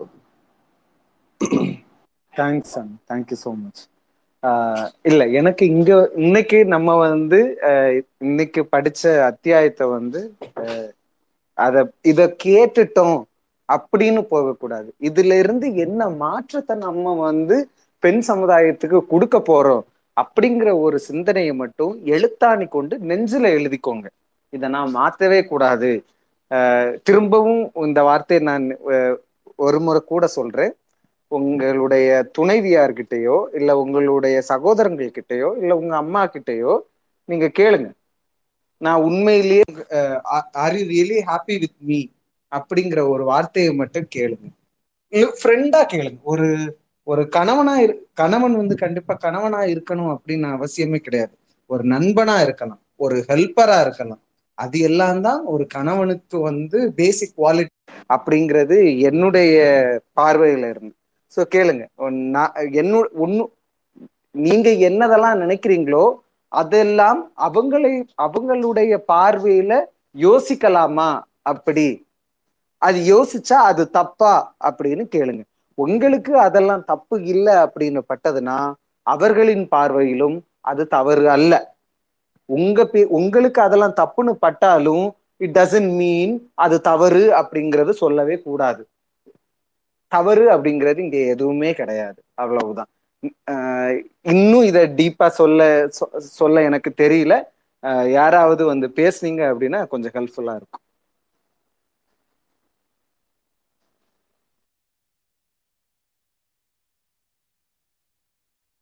பெண் ஏன் அடிமையானாள்? தந்தை பெரியார். இரண்டாம் அத்தியாயம். வள்ளுவரும் கற்பும். கற்பு என்ற நமது கட்டுரைக்கு மறுப்பாக திருக்குறளை திருக்குறளை மேற்கோளாக காட்டி நமது தோழர் ஒருவர் ஒரு நீண்ட மறுப்பு எழுதியுள்ளார். அதில் நாம் வள்ளுவர் ஒரு பெண்ணாக இருந்து குரல் எழுதியிருந்தால் இக்கருத்துக்களை கூறியிருக்க மாட்டார் என்று குறிப்பிட்டு இருந்ததற்கு நமது தோழர் அதை ஒருவாறு ஒப்புக்கொண்டு தன்னலங்கொண்ட கூட்டத்தார் ஏற்றுக்கொள்ளவில்லையானால் நீதியானது அநீதியாகி விடுமோ என்று பதில் கூறி கூறியிருக்கிறார். இங்கு பெண்களை தன்னலங்கொண்ட கூட்டத்தார் என்று குறிப்பிட்டது பெண்களுக்கு நீதி வழங்கியது ஆகுமா என்பதை யோசிப்பதோடு பெண்கள் தர்மம் என்று எழுதுவதில் ஆண்கள் இம்முறையை கொண்டு பிரவேசிப்பது தன்னலங்கொண் கொண்டது ஆகாதா என்பதையும் சிந்திக்க வேண்டுகிறேன். இந்த இடத்தில் கருத்து இன்னது என்பதை முடிவு கட்டாவிட்டாலும் தமிழ்நாட்டில் வாழ்ந்த வாழுகின்ற பெண்ணரசிகளும் அக்கருத்துக்களை ஒப்புக்கொண்டிருக்கிறார்கள் என்று எழுதியிருக்கின்றனர் எந்த பெண்ணரசியாகிலும் தம்மை ஆண் பிறவிக்கடிமை என்றாவது தாம் அப்பாவிற்கு கீழ்ப்பட்டவர்கள் என்றாவது ஆண் தம்மை விட பெண் ஒரு தன்மை ஒரு ஆண் தன்மையை விட பெண் தன்மை ஒரு கடுகளவாது தாழ்ந்தது என்றாவது எண்ணிக்கொண்டு இருப்ப எண்ணிக்கொண்டிருப்பார்களானால் அவர்கள் யாராயிருந்தாலும் அவர்களை பெண்ணரசி என்று சொல்ல நாம் ஒரு கோலும் ஒரு காலும் ஒப்பும். பல தலைமுறை பழக்கத்தால் பெண்கள் அக்கருத்துக்களை ஏற் ஏற்றுக்கொண் கொள்கின்றனர். என்று நாம் எழுதியிருப்பதும் அதை தாழ்த்தப்பட்டவர்கள் தங்கள் தாழ்ந்த நிலையை ஏற்றுக்கொள்வது போலாகும் என்பதற்கு ஒப்பிட்டு நாம் எழுதியிருப்பதும் தாய்மார்களை பழித்து கூறியதாகும் என்று நமது தோழர் கோரி கூறியிருக்கிறார்கள். அதற்கு காரணம் காட்டுவதில் தாழ்த்தப்பட்டவர்களுக்கு அறிவு வளர்ச்சிக்குரிய சாதனங்கள் கிடைக்காவிட்டாமல் செய்துவிட்டால் அன்னார்கள் அறியாமை உடையவர்கள் ஆகிவிட்டார்கள். பெண்களுக்கு அது பொருந்தாது என்றும் நமது தோழர் சொல்கிறார். இதை அவர் ஆராய்ச்சியுடன் கூறியிருப்பதாக நமக்கு விளங்கவில்லை. ஏனெனில் எந்த காலக எந்த காலகத்தில் தாழ்த்தப்பட்டவர்கள் என்கின்ற கூட்டம் ஏற்பட்டதோ எந்த காலத்தில் எந்த கூட்டத்தார்கள் தாழ்த்தப்பட்டோருக்கு அறிவு வளர்ச்சிக்குரிய சாதனங்கள் இல்லாமல் செய்தனரோ அக்காலத்திலேயே அந்த கூட்டத்திறன் அந்த கூட்டத்திரால அந்த கூட்டத்தினராலேயே பெண் மக்களும் அறிவு வளர்ச்சிக்குரிய சாதனங்கள் இல்லாமல் செய்யப்பட்டு தாழ்த்தி அடக்கி வைக்கப்பட்டிருக்கிறது. இதை ஏன் நமது தோழர் உணர முடியவில்லை என்பதும் நமக்கு அறிய முடியவில்லை. தவிர பெண்களின் அறிவு திறத்திற்கு உதாரணமாக இவர் ஒரு அவை பிராட்டியை எடுத்து காட்டுகின்றார். அதே மூச்சில் திருவள்ளுவரையும் எடுத்து காட்டியிருப்பேர் எடுத்து காட்டியிருப்பாரா எடுத்து காட்டியிருப்பாரானால் தாழ்த்தப்பட்டவர்களுக்கும் ஏதோ ஒருவருக்கும் அறிவு வளர்ச்சி இருந்து வந்தது என்பதை ஒத்துக்கொண்டிருப்பார் எனவே நாம் ஒன்றிரண்டு பெண்ணரசிகளை பற்றி பேச வரவில்லை என்பதையும் தற்காலத்தில் வாழும் நூற்றுக்கு தொண்ணூத்தொன் தொண்ணூற்றி ஒன்பது முக்கால் மூன்று வீசம் தற்காலத்தில் வாழும் நூற்றுக்கு தொண்ணூற்றி ஒன்பதே முக்கால் மூன்று வீசம் வீதம் உள்ள பெண்களை பற்றி பேசுகின்றோம் என்பதையும் உணர வேண்டுகின்றோம். இப்படி சொல்லுவதால் நாம் தாய்மார்களையே பழித்து கூறி கூறியது ஆகுமானால் நமது தோழர் சொல்ல வந்ததிலிருந்து அவர் தாழ்ந்த சாதி என்பவர்களை பழித்து கூறியதாக ஏற்படவில்லையா என்று வினவுகின்றோம். தவிர அவ்வை பிராட்டியாரும் திருவள்ளுவரையே அரண் செய்கின்றார் என்பதற்கு எடுத்துக்காட்டாக ஔவையாரின் தையல் சொற்கேளல் தையல் சொற்கேளல் என்கின்ற முதுமொழியை எடுத்துக்காட்டி அதற்கு அரணாக வள்ளுவரின் பெண் வழி சேரல் என்கின்ற வாக்கை சுட்டிக்காட்டுகின்றார். பேதமை என்பது மாதர்கணிகலம் என்கிற பிராட்டியாரின் முதுமொழியையும் கூடவே குறிப்பிட்டிருக்கிறார். இதனால் நமது தோழர் தனது கடைசி ஆயுதத்தை ஏந்தி இருக்கின்றார் என்றே கூற வேண்டியிருக்கிறது. பெண்களும் பகுத்தறிவுள்ள சிந்தனர் சிந்தன சக்தியுள்ள மனித ஜீவன்தான் என்பதை ஒப்புக்கொள்ளும் எவரும் இம்மூன்றையும் ஒரு காலும் நடுவு நிலைமை உள்ளவர் வாக்கென்றோ? உண்மை ஆராய்ந்த அறிவுடையோர் வாக்கென்றோ ஒப்புக்கொள்ள முடியாது என்பதே நமது துணிவு. அங்கனம் இல்லாமையின் அவ்வக்கால நிலை நிலைக்கேற்றென்றாவது சொல்லியாக வேண்டும். இங்கு சற்று வாசகர்களுக்கு சங்கடம் உண்டாகும் என்பது நமக்கு தெரியும். ஆகிலும் குற்றமில்லை. முதலாவது அவ்வையும் வள்ளுவரும் சகோதரர்கள் என்பது ஒரு கதை. ஆதி என்கின்ற புலைச்சிக்கும் பகைவன் என்கின்ற பாப்பானுக்கும் பிறந்த பிள்ளைகள் ஏழில் இவர்கள் இருவர் என்று அக்கதையை சொல்லுகின்றது. இவற்றுள் மற்றொரு விசேடம் என இவற்றுள் மற்றொரு விஷயம் என்னவென்றால் மேற்கண்ட ஆதிக்கும் பகவனுக்கும் புணர்ச்சி முடிந்ததும் பிள்ளை பிறந்ததாகவும் அதை அங்கேயே போட்டுவிட்டு போய்விட்டதாகவும் அக்கதை கூறுகின்றது. இது சம்பந்தமாக மற்றும் பல பல கதைகளும் உண்டு. அன்றியும் மற்றும் பல பல அவ்வைகள் இருந்தார்கள் என்றும் சிலர் கூறுவார்கள். எனினும் இது விஷயத்தில் புராண கூற்றையும் தெய்வீக மூட நம்பிக்கையையும் சற்று ஒதுக்கி வைத்துவிட்டு மேற்கண்ட நீதி வாக்கியங்களும் குரல்களும் யாரால் சொல்லப்பட்டிருந்தாலும் அதையும் கவனியாமல் மேற்படி வாக்கியங்களை மாத்திரம் எடுத்துக்கொண்டு அது போன்ற மற்ற வாக்கியங்களுக்கு பொருள் காணுவது போலவே இவைகளுக்கும் பகுத்தறிவை கொண்டு பொருள் காணுவோமே ஆனால் மேற்கண்ட புதும் மேற்கண்ட முதுமொழிகளின் கருத்தான பெண்கள் சொல்லை கேட்கக்கூடாது என்பதும் அறியாமை என்பது பெண்களது ஆபரணம். அதாவது அவர்களின் தன்மைக்கு ஏற்றது என்பதும் பெண்கள் இஷ்டப்பட்டு இஷ்டப்படி நடக்கக்கூடாது என்பதுமே பொருளாகி விளங்குகின்ற கருத்துக்கள் தான் காண கிடைக்கும். இனி இதற்கு விசேட உரைகளும் தத்துவார் தத்தங்களும் பல பல சொல்ல பல வித்துவான்கள் முந்தக்கூடும். ஆனாலும் தத்துவார்த்தமும் விசேட உரையும் சொல்ல முடியாத சப்தங்களும் எழுத்துக்களும் வாக்கியங்களும் செய்யுள்களும் உலகத்தில் கிடைப்பது அரிது என்பது யாவரும் அறிந்ததாகும். ஆதலால் இதற்கு மாத்திரம் தத்துவார்த்தமும் விசேட உரையும் கொண்டு பொருள் கூறவே பொருள் கூற வரவேண்டிய காரணம் அறிவாளிகளால் ஒப்புக்கொள்ளக்கூடியது ஆகாது. அவ்வை முதுமொழியும் வள்ளுவர் குரலும் யார் சொன்னார்கள் என்பது இங்கு காண வேண்டிய விஷயம் அல்ல. மற்றபடி இவ்விரண்டும் நீதி நூல்களில் சிறந்ததாக எடுத்துக் கொள்ளப்பட்டிருக்கின்றன. ஆதலால் இது பற்றி பேசவே இங்கு முன் வருகிறோம் இதில் குறுக்கே நிற்கும் சங்கடம் என்னவென்றால் இவ்வளவு உயர்ந்த தத்துவங்களை கொண்ட நீதிகளை உணர்ந்தவர்கள் இவ்வளவு பெரிய பிள்ளைகளை இழைத்திருப்பார்களா? என்னும் விஷயமாகும்.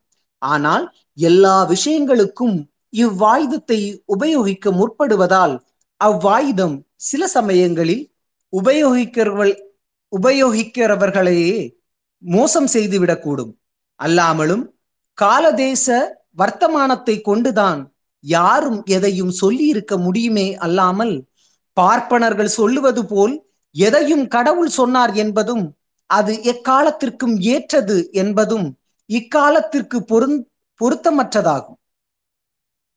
இல்லாவிட்டாலும் நீதி நூல்கள் சொல்லப்பட்ட காலம் ஆரிய ஆதிக்கம் பரவி இருந்த காலம் என்பதையாவது ஒவ்வொருவரும் ஒப்புக்கொண்டுதான் ஆக வேண்டும். தவிர அவ்வை பிராட்டியார் பெயராலோ வள்ளுவர் பெயர் பெயராலோ சொல்லப்பட்ட நீதிகளை ஆக்கிய கர்த்தர்கள் நம்மை போன்று மனிதத்தன்மை வாய்ந்தவர்கள் என்பதை முதலாவதாக ஏற்றுக்கொள்ள வேண்டும். அந்த இடத்தில் மேலே குறிப்பிட்டது போல் தெய்வத்தன்மைகள் என்று சொல்லப்படுவதை அதாவது மனித தன்மைக்கு மேற்பட்டது என்பதையும் மூட்டை கட்டி வேறாக வைத்துவிட்டு பார்த்தால்தான் உண்மை விளங்கும். அப்படி இல்லாவிட்டால் யாரும் எதையும் சொல்ல இடமேற்பட்டுவிடும் ஆகவே அப்படி பார்த்தால்தான் இவர்கள் இப்படி சொன்னதற்கு நியாயம் கிடைக்கும். அதாவது அக்காலத்திய நிலைமைக்கு யாராக இருந்தாலும் நீதி இப்படித்தான் சொல்லி இருக்க முடியும் என்கின்ற முடிவு காணலாம். எப்படி என்றால் கம்பர் அறிவு திறமுடைய கவி என்பதில் யாருக்கும் வேறுபாடு இராது. ஆனாலும் அப்படிப்பட்ட கம்பர் ராமாயணம் பாடினார் என்றால் ஆரியர் செல்வாக்கு காலத்தில் ஆரிய ஆதிக்கத்தில் மக்களுக்கு உணர்ச்சி உள்ள காலத்தில் பாடியதானா பாடியது ஆனதால் அதில் வான்மீகி உரைத்த கருத்துக்களை மாற்றி அதில் உள்ள ஆபாசங்களை எல்லாம் நீக்கி ஆரியர்களுக்கு முழு உயர்வையும் ஆதிக்கத்தையும் வைத்து மக்கள் கொண்டாடும்படியாக பாடியிருக்கின்றார். அதுபோலவே இப்பொழுதும் கூட எவ்வளவும் அறிவு முதிர்ச்சி முதிர்ச்சியும் ஆராய்ச்சி முதிர்ச்சியும் பல பண்டிதர்களுக்கு இருந்தாலும் ஆரிய ஆதிக்கத்தை மறுப்பதற்கு பயப்படுகின்றனர். ஆரிய உயர்வையே பேசுகின்றார்கள். காரணம் ஆரியருக்கு பயந்தது அல்லவென்று சொல்லிக் கொண்டாலும் அவர்களுக்கு ஏற்பட்ட ஆரிய பழக்க வழக்கமும் ஆரியர் கதைகளை படிப்பதும் ஆரிய ஆதிக்கத்திற்கு ஏற்படுத்தின கடவுள் தன்மையை வணங்கி வருவதும் ஆரிய கதையை ஆதரித்து பாடுவதும் எழுதுவதும் ஆகிய குணங்களே இப்படித்தான் நடக்க செய்யும். எனவே இம்முறையில் குழந்தை பருவ இம்முறையில் குழந்தை பருவம் முதல் வளர்ந்து சரீரத்தின் மூலமாகவும் மயிர்கால்கள் மூலமாகவும் ஆரிய தன்மையை ஏற்றுக்கொண்டு மூளையை நிரப்பி வைத்திருப்பவர்கள் என்ன செய்யக்கூடும்? ஆதலால் அவர்கள் பரிசுத்த தன்மையும் மேன்மையும் உற்றவர்களானால் அக்காலத்திற்கு ஏற்ப கூறினார்கள் என்பதோடு முடித்து விடுவதே நன்று. அப்படி இல்லாமல் எக்காலத்திற்கும் ஏற்றதென்ப என்பதே ஆயின் அவைகள் குற்றம் குற்றமே. நெற்றிக்கண்ணை காட்டினும் குற்றம் குற்றமேதான். பின்பு நமது தோழர் சமத்துவம் என்பது பற்றி என்னென்னமோ அவசியமில்லாத அநேகவற்றை சொல்லுகின்றார். அதை பற்றி இங்கு ஒரு சமயம் ஒரு விவகாரம் வைத்துக் கொள்ளவும் அவ்வளவு அவசியமில்லை. என்றாலும் கடைசியாக அவர் குறிப்பிட்டு கடைசியாக அவர் குறிப்பிடும் சமத்துவ கொள்கையாவது என்ன என்று எடுத்து பார்த்தாலும் அதிலும் முற்றும் முறையாக சொல்லாமல் நழுவி விட்டார் என்றே கூற வேண்டும். அதாவது பெண் மக்கள் தமது உரிமையையும் தேவையையும் ஆண் மக்கள் தடையில்லாமலும் பெண்ணின தடையின்றி அவர்களுக்கு துன்பம் இல்லாமல் பெறுதலும் ஒருவருக்கு ஒருவர் உதவி செய்து வாழ்வதும் ஆண் பெண் சமத்துவமாகும் என்று சொல்கின்றார். ஆனால் அதே மூச்சில் ஆண் உரிமை யாது பெண் உரிமை யாது அன்னாரின் தனித்தனி தேவைகள் யாவை என்பவை பற்றி ஆராய்வது வேறொன்று விரித்தலாகும் என்று சொல்லிவிட்டார். இவ்வியாச விவகாரத்தின் ஜீவனாடி ஆண் உரிமை என்ன பெண் உரிமை என்ன இவ்விரண்டிற்கும் ஏன் வித்தியாசம் இருக்க வேண்டும் என்பதே ஆகும். அப்படி இருக்க நமது தோழர் அதை ஆராய்வது வேறொன்று விரித்தல் என்று அதை ஆராய்வது வேறொன்று விரித்தல் என்னும் குற்றமாகிவிடும் என்பதை உள்ளதை விரிக்க பயந்து மறத்தல் என்கின்ற குற்றத்திற்கு ஆளாகுமே தவிர வேறில்லை என்று சொல்ல வருந்துகிறோம்.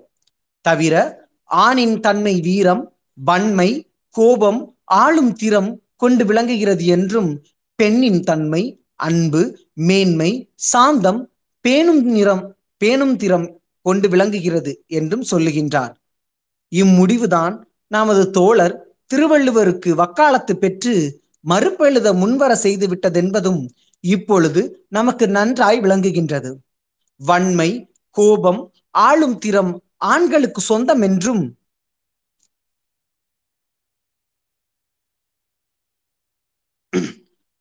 அன்பு மேன்மை சாந்தம் பெண்ணுக்கு ஏற்றது என்றும்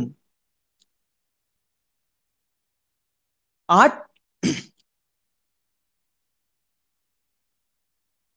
வீரம் வன்மம் கோபம் ஆளும் திறம் புலிக்கு சொந்தம் என்றும் சாந்தம் அமைதி பேணும் நிறம் ஆட்டுக்கு சொந்தம் என்பதும் சொல்வது போலே ஒழிய வேறில்லை. நாம் வேண்டும் பெண் உரிமை என்பது என்னவெனில் ஆணை போலவே பெண்ணுக்கும் வீரம் வன்மை கோபம் ஆளும் திறம் உண்டதென்பதை ஆண் மக்கள் ஒப்புக்கொள்ள வேண்டும் என்பதே ஆகும். அன்றியும் மனித சமூக வளர்ச்சிக்கு இருபாலருக்கும் நமது தோழர் குறிப்பிட்ட இருபாலர் குணங்களும் சமமாக இருக்க வேண்டும் என்பதே நமது கருத்தாகும். இருபாலருக்கும் சமமாகவே இருக்க இயற்கையில் இடம் இருக்கின்றது. ஆனால் செயற்கையால் ஆண்களின் சுயநலத்தால் சூழ்ச்சியால் மாறுபட்டு வருகின்றது. கர்ப்பமாக பத்து மாதம் சுமந்து பிள்ளை பெறுகின்ற குணம் பெண்களுக்கு இருப்பதாலேயே பெண்கள் நிலை ஆண்களை விட எந்த விதத்திலும் அதாவது வீரம் கோபம் ஆளும் திறம் வன்மை முதலியவைகளில் மாறுபட்டு விட வேண்டியது இல்லை என்றே சொல்வோம். கர்ப்பம் தரித்து பிள்ளை பெறாத காரணத்தினாலே ஆண் மக்களுக்கு அன்பும் சாந்தமும் பேணும் திறம் பெண்களை விட மாறுபட்டதாகி விட்டதென்று சொல்லுவோம். உண்மையான சமத்துவத்திற்கு மதிப்பு கொடுப்பேமே ஆனால் உண்மையான அன்பு இருக்குமே ஆனால் பிள்ளையை சுமந்து பெறும் வேலை ஒன்றை தவிர மற்ற காரியங்களில் இருபாலருக்கும் ஒன்று போலவே இருக்கும் என்பது உறுதி. தவிர தற்கொண்டாள் என்பதற்கு அன்பை கொண்டவள் என்கின்ற பொருளை வருவித்துக் கொள்வது இங்கு வள்ளுவருக்கு காப்பு செய்ய கருதி கருதியது ஆகுமே ஆனால் குரலுக்கு நீதி செய்வது ஆகாது. அன்றியும் பெண்களிடமிருந்து ஆண் அறிய வேண்டிய குணம் ஒன்றும் இல்லை என்பதும் அப்படி இருந்தால் அப்படி இருந்தால்தான் தற்கொண்டால் என்பதற்காக தற்கொண்டால் என்பதாக சொல்லலாம் என்பதும் பொருத்தமற்றம் என்பதே சொல்லலாம். அதுபோலவே தொழு தொழுவதை தொழு தெழுவதையும் ஆணுக்கு குறிப்பிட்ட நியதி இல்லை என்பதும் பொருத்தமற்றதே ஆகும். பெண்ணை கொல்ல ஆணுக்கு உரிமை இருந்தால் ஆணை கொல்ல பெண்ணுக்கும் உரிமை வேண்டும். ஆணை தொழுதெழ வேண்டும் என்று பெண்ணுக்கு நிபந்தனை இருந்தால் பெண்ணையும் ஆண் தொழுதெழ வேண்டும். இதுதான் ஆண் பெண் சம உரிமை என்பது. இஃதில்லாது எதுவானாலும் சுயநன்மையும் மூர்க்கமே அல்லாமல் அன்பு அல்லவென்றே சொல்லிவிடுகிறோம். தவிர நமது தோழர் அவர்கள் குரலில் ஆண்களுக்கும் வள்ளுவர் கற்பு கூறியிருப்பதாக சொல்லுகின்றார். இருக்கலாம் ஆனாலும் பெண்களுக்கு கூறியது போல் இல்லை என்றுதான் சொல்லுகின்றோம். அதாவது ஆண்களின் கற்புக்கு நமது தோழர் அவர்கள் இரண்டு குரல்களை எடுத்துக்காட்டாக கூறியிருக்கிறார். அவை சிறைகாக்கும் காப்புவன் செய்யும் மகளிர் நிறைகாக்கும் காப்பே தலை. நிறை செஞ் நிறை நெஞ்சமில்லவர் தோய்வர் பிற நெஞ்சிற் சிற்பேணி புணர்பவர் தோல் இவைகளை ஆண்கள் கற்பை வலியுறுத்த கூறியதாக கூறுகிறார் போல் காண்பி காண்கிறது. இவைகள் அதற்காக கூறியது அல்ல என்பது நமது அபிப்பிராயம். அதாவது முதற்குரலுக்கு காவலினால் பெண்கள் பெண்கள் கற்பாயிருந்தால் பயனில்லை. பெண்கள் தாங்களாகவே கற்பாய் இருக்க வேண்டும் என்பதுதான் கருத்தாக இருக்கலாம் என்று கருதுகிறோம். காவலினால் பெண்கள் கற்பாயிருந்தால் பயனில்லை. பெண்கள் தாங்களாகவே கற்பாக இருக்க வேண்டும் என்பதுதான் கருத்தாக இருக்கலாம் என்றே கருதுகிறோம். இரண்டாவது குரல். விலை மாதரை புணர்கின்றவர்களுக்கு கூறிய பழிப்புரையே அல்லாமல் காதல் கொண்ட மற்ற பெண்களை கூடி திரியும் ஆண்களை குறித்து கூறியது அல்ல என்பதும் நமது அபிப்பிராயம். நிறை என்கின்ற வார்த்தை மாத்திரம் காணப்படுகின்றதே தவிர நிர்பந்தம் இல்லை ஆகவே இருபாலருக்கும் சம நிபந்தனை குரலில் இல்லை என்பதற்கு மற்றும் பல குரல்களும் நாம் கூறக்கூடும். தவிர கடைசியாக நமது தோழர் நமக்கு உணர்த்தும் அறிவுக்கு நாம் அவருக்கு நன்றி கூற கடமைப்பட்டிருக்கிறோம். அவர் விரும்புவது போலவே ஆன்றோர் நூல்களில் ஐயம் தோன்றும் இடங்களில் ஐய வினாவாகவே எழுதி வருகின்றோம். ஆனால் இக்கற்பு விஷயத்தில் நாம் குறிப்பிட்ட குரலின் கருத்துக்கு நமக்கு ஐயமில்லை என்று கருதுவதோடு நமது கூற்றுக்கு ஆதரவாக மற்றும் சில அறிஞர்களின் கருத்துக்களையும் பெற்றோம் என்பதையும் தெரிவித்துக் கொள்கிறோம். மற்றும் குரல் விஷயத்திலும் குரலாசிரியர் விஷயத்திலும் நாம் கொண்டுள்ள பக்தி நமது தோழர் கொண்டுள்ள பக்திக்கு மீறியது அல்ல. என்றாலும் குறைந்தது அல்ல என்பதையும் பணிவுடன் தெரிவித்துக் கொள்கின்றோம். அதற்கு அநேக சான்றுகள் உண்டு. மற்றபடி நமது தோழர் குறிப்பிட்ட கடைசி குரல்கள் இரண்டையும் பற்றி அதாவது பெரும்பான்மை மக்களது கருத்துக்கு மாறுபடுவதும் பெரியோரிட பெரியோரிடம் குறை காணுவதும் மடமை என்கின்ற பொருள் கொண்ட வேறு இரண்டு குரல் பற்றி நாம் சிறிதும் கவலைப்படவில்லை. ஏனெனில் சரி என்று பட்டதை சொல்லும் தன்மை எவனிடம் இருந்தாலும் அவன் இக்குரல்களை மாத்திரமல்ல இதுபோல இது போன்ற வகைகள் பலவற்றுக்கும் மற்றும் அநேக காரியங்களுக்கும் தயாராகி இருக்க வேண்டியவன்தான் என்கின்ற முடிவால் கவலைப்படவில்லை. பெண் ஏன் அடிமையானான்? புத்தக வாசிப்பு. தந்தை பெரியார். காதல். மூன்றாம் அத்தியாயம். காதல். அன்பு ஆசை நட்பு என்பனவற்றின் பொருளை தவிர வேறு பொருளை கொண்டதென்று சொல்லும்படியான காதல் என்னும் ஒரு தனித்தன்மை ஆண் பெண் சம்பந்த சம்பந்தத்தில் இல்லை என்பதை விவரிக்கவே இவ்வியாசகம் இவ்வியாசம் எழுதப்படுவது ஆகும். அன்பு ஆசை நட்பு என்பனவற்றின் பொருளை தவிர வேறு பொருளை கொண்டதென்று சொல்லும்படியான காதல் என்னும் ஒரு தனித்தன்மை ஆண் பெண் சம்பந்தத்தில் இல்லை என்பதை விவரிக்கவே இவ்வியாசம் எழுதப்படுவது ஆகும். ஏனெனில் உலகத்தில் காதல் என்பதாக ஒரு வார்த்தையை சொல்லி அதனுள் ஏதோ பிரமாதமான ஆண்மையொன்று தனியாக இருப்பதாக கற்பித்து மக்களுக்குள் புகுத்தி அனாவசியமாய் ஆண் பெண் கூட்டு வாழ்க்கையின் பயனை மங்க செய்து காதல் காதலுக்காக வென்று இன்பம் இல்லாமல் திருப்தி இல்லாமல் தொல்லைப்படுத்தப்பட்டு வரப்படுகிறதை ஒழிக்க வேண்டும் என்பதற்காகவே ஆகும். ஆனால் காதல் என்றால் என்ன? அதற்குள்ள சக்தி என்ன? அது எப்படி உண்டாகிறது? அது எது வரையில் இருக்கின்றது? அது எந்தெந்த சமயத்தில் உண்டாவது? அது எவ்வப்போது மறைகின்றது? அப்படி மறைந்து போய்விடுவதற்கு காரணம் என்ன? என்பதை போன்ற விஷயங்களை கவனித்து ஆழ்ந்து யோசித்து பார்த்தால் காதல் என்பது சத்தமற்ற தன்மையும் உண்மையற்ற தன்மையும் நிச்சயமற்ற தன்மையும் காதலை பிரமாதப்படுத்துவதன் அசட்டுத்தனமும் ஆகியவைகள் எளிதில் விளங்கிவிடும். ஆனால் அந்தப்படி யோசிப்பதற்கு முன்பே இந்த காதல் என்கிற வார்த்தையானது இப்போது எந்த அர்த்தத்தில் பிரயோகிக்கப்படுகின்றது? உலக வழக்கில் அதெப்படி பயன்படுத்தப்பட்டு வருகின்றது? இவற்றுக்கென்ன ஆதாரம் என்பவைகளை தெரிந்து ஒரு முடிவு கட்டிக்கொள்ள வேண்டியது அவசியமாகும்.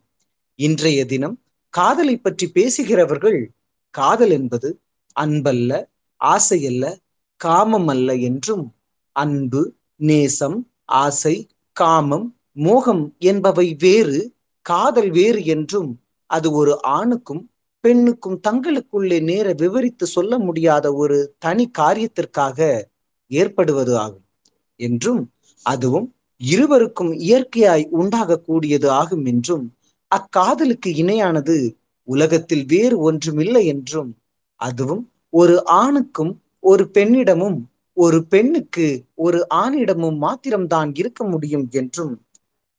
அந்தப்படி ஒருவரிடம் ஒருவருக்குமாக இருவருக்கும் ஒரு காலத்தில் காதல் ஏற்பட்டு விட்டால் பிறகு எந்த காரணம் கொண்டும் எந்த காலத்திலும் அந்த காதல் மாறவே மாறாது என்றும் பிறகு வேறு ஒருவரிடம் காதல் ஏற்பட்டால் அது காதலாய் இருக்க முடியாது. அது விபச்சாரம் என்று தான் சொல்ல வேண்டுமே ஒழிய அது ஒரு காலம் காதலாகாது என்றும் மற்றும் ஒரு இடத்தில் உண்மை காதல் ஏற்பட்டு விட்டால் பிறகு யாரிடமும் காமமோ விரசுமோ மோகமோ ஏற்படாது என்றும் சொல்லப்படுகின்றன. மேலும் இந்த காதல் காரணத்தினாலேயே ஒரு புருஷன் ஒரே மனைவியுடனும் ஒரே மனைவி ஒரே புருஷனுடனும் மாத்திரம் இருக்க வேண்டியது என்றும் கற்பித்து அந்தப்படி கட்டாயப்படுத்தியும் வரப்படுகின்றது. இதன் பலாபலன் எப்படி இருந்தாலும் இந்தப்படி சொல்கின்றவர்களை எல்லாம் உலக அனுபவமும் மக்கள் தன்மையின் அனுபவமும் ஞானமும் இல்லாதவர்கள் என்றே இல்லாதவர்கள் என்றோ அல்லது இயற்கை தன்மையையும் உண்மையும் அறியாதவர்கள் என்றோ அல்லது உண்மை அறிந்தும் வேறு ஏதாவது ஒரு காரியத்திற்காக வேண்டி வேண்டுமென்றே மறைக்கிறவர்கள் என்றும் என்னத்தோ மறைக்கிறவர்கள் என்றும் கருத வேண்டியிருக்கின்றது. அன்றியும் இம்மாதிரி விஷயங்களை பற்றி நாம் சொல்லும் மற்றொரு விஷயம் என்னவென்றால் இன்று பெரும்பான்மை மக்கள் காதலின் காதலியாக வாழ்வதன் தன்மையெல்லாம் வேறு ஒருவர் ஜோடி பார்த்து சேர்ந்ததும் பிள்ளைகளை பெறுவதற்கென்றும் வீட்டு வாழ்க்கையின் உதவிக்கென்று இயற்கை உணர்ச்சிக்கும் பரிகாரத்திற்கென்றும் சேர்க்கப்படுகின்ற ஜோடிகள்தான் இருந்து வருகிறதே தவிர தாங்களாக தங்கள் காதல் மிகுதியால் காதல் தெய்வத்தால் கூட்டுவித்தை கா- கூட்டுவித்ததை காணுவதும் அருமையாக இருக்கிறது. இது எப்படி இருந்தாலும் எந்த காரணத்திற்கு ஆனாலும் ஒரு ஆணின் அல்லது ஒரு பெண்ணின் அன்பு ஆசை காதல் காமம் நட்பு நேசம் மோகம் விரகம் முதலியவைகளை பற்றி மற்றொரு பெண்ணோ ஆணோ மற்றும் மூன்றாம் அவர்கள் யாராயினும் பேசுவதற்கோ நிர்ணயிப்பதற்கோ நிர்பந்திப்பதற்கோ சிறிது கூட உரிமையே கிடையாது என்றும் சொல்லுகிறோம்.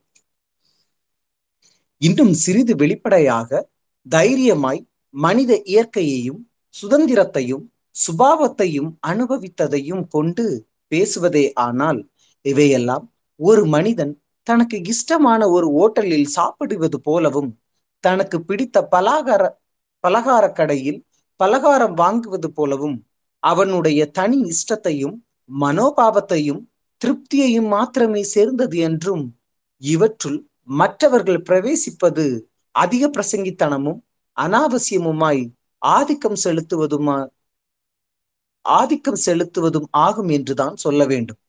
இப்படி சொல்லுவது சொல்லப்படுவது கூட இவ்வளவு பெருமையும் அணியையும் அலங்காரத்தையும் கொடுத்து பேசப்பட்ட காதல் என்பதை முன் குறிப்பிட்டபடி அதென்ன அதெப்படி உண்டாக மறைக்கின்றது என்பதை யோசித்து பார்த்தால் யாவருக்கும் சரி என்று விளங்கிவிடும். காதல் என்கிற வார்த்தை தமிழா வடமொழியா என்பது ஒரு புறம் இருந்தாலும் தமிழ் மொழியாகவே வைத்து கொண்டாலும் அதற்கு ஆண் பெண் கூட் ஆண் பெண் கூட்டுத்துறையில் அன்பு ஆசை ஆவல் நட்பு நேசம் விரகம் என்பவைகளை தவிர வேறு பொருட்கள் எங்கு எதிலும் காணப்படவில்லை.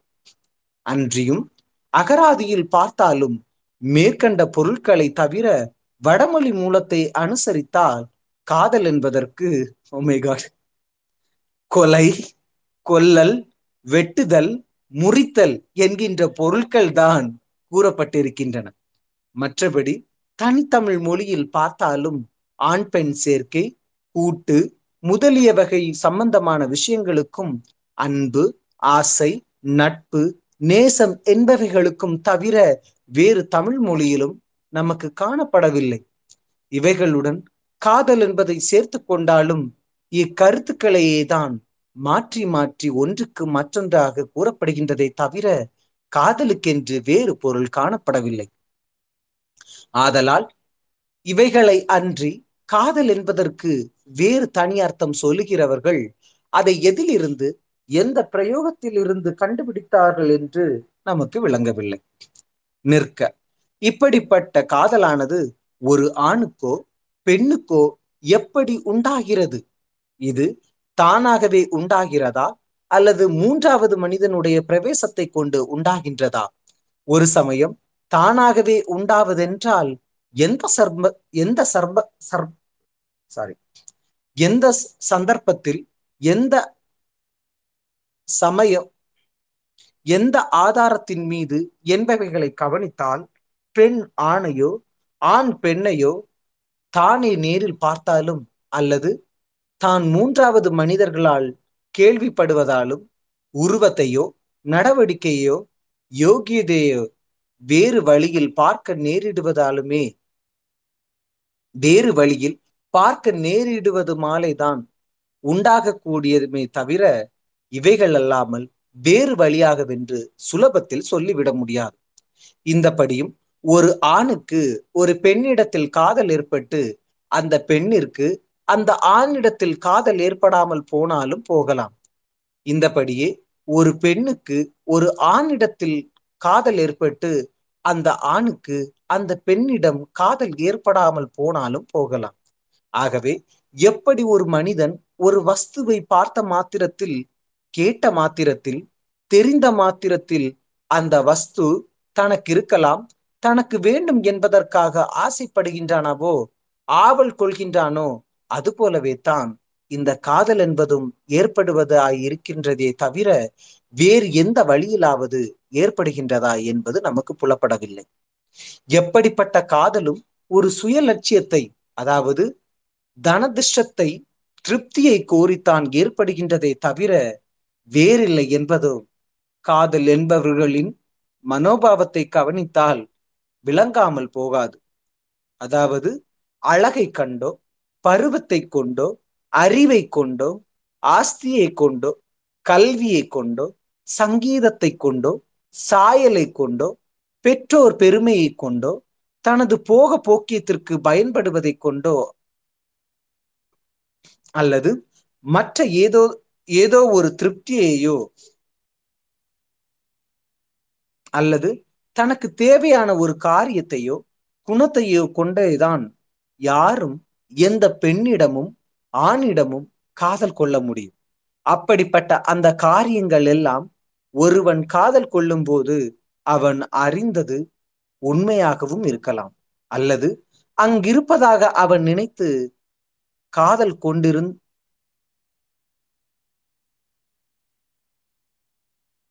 காதல் கொண்டிருந்தாலும் இருக்கலாம்.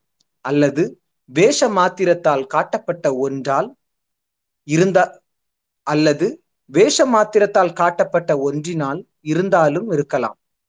உதாரணமாக ஒரு நந்தவனத்தில் ஒரு பெண் உல்லாசமாய் உழவுவதை ஒரு ஆண் பார்க்கிறான் பார்த்தவுடன் அந்த பெண்ணும் பார்க்கிறாள்.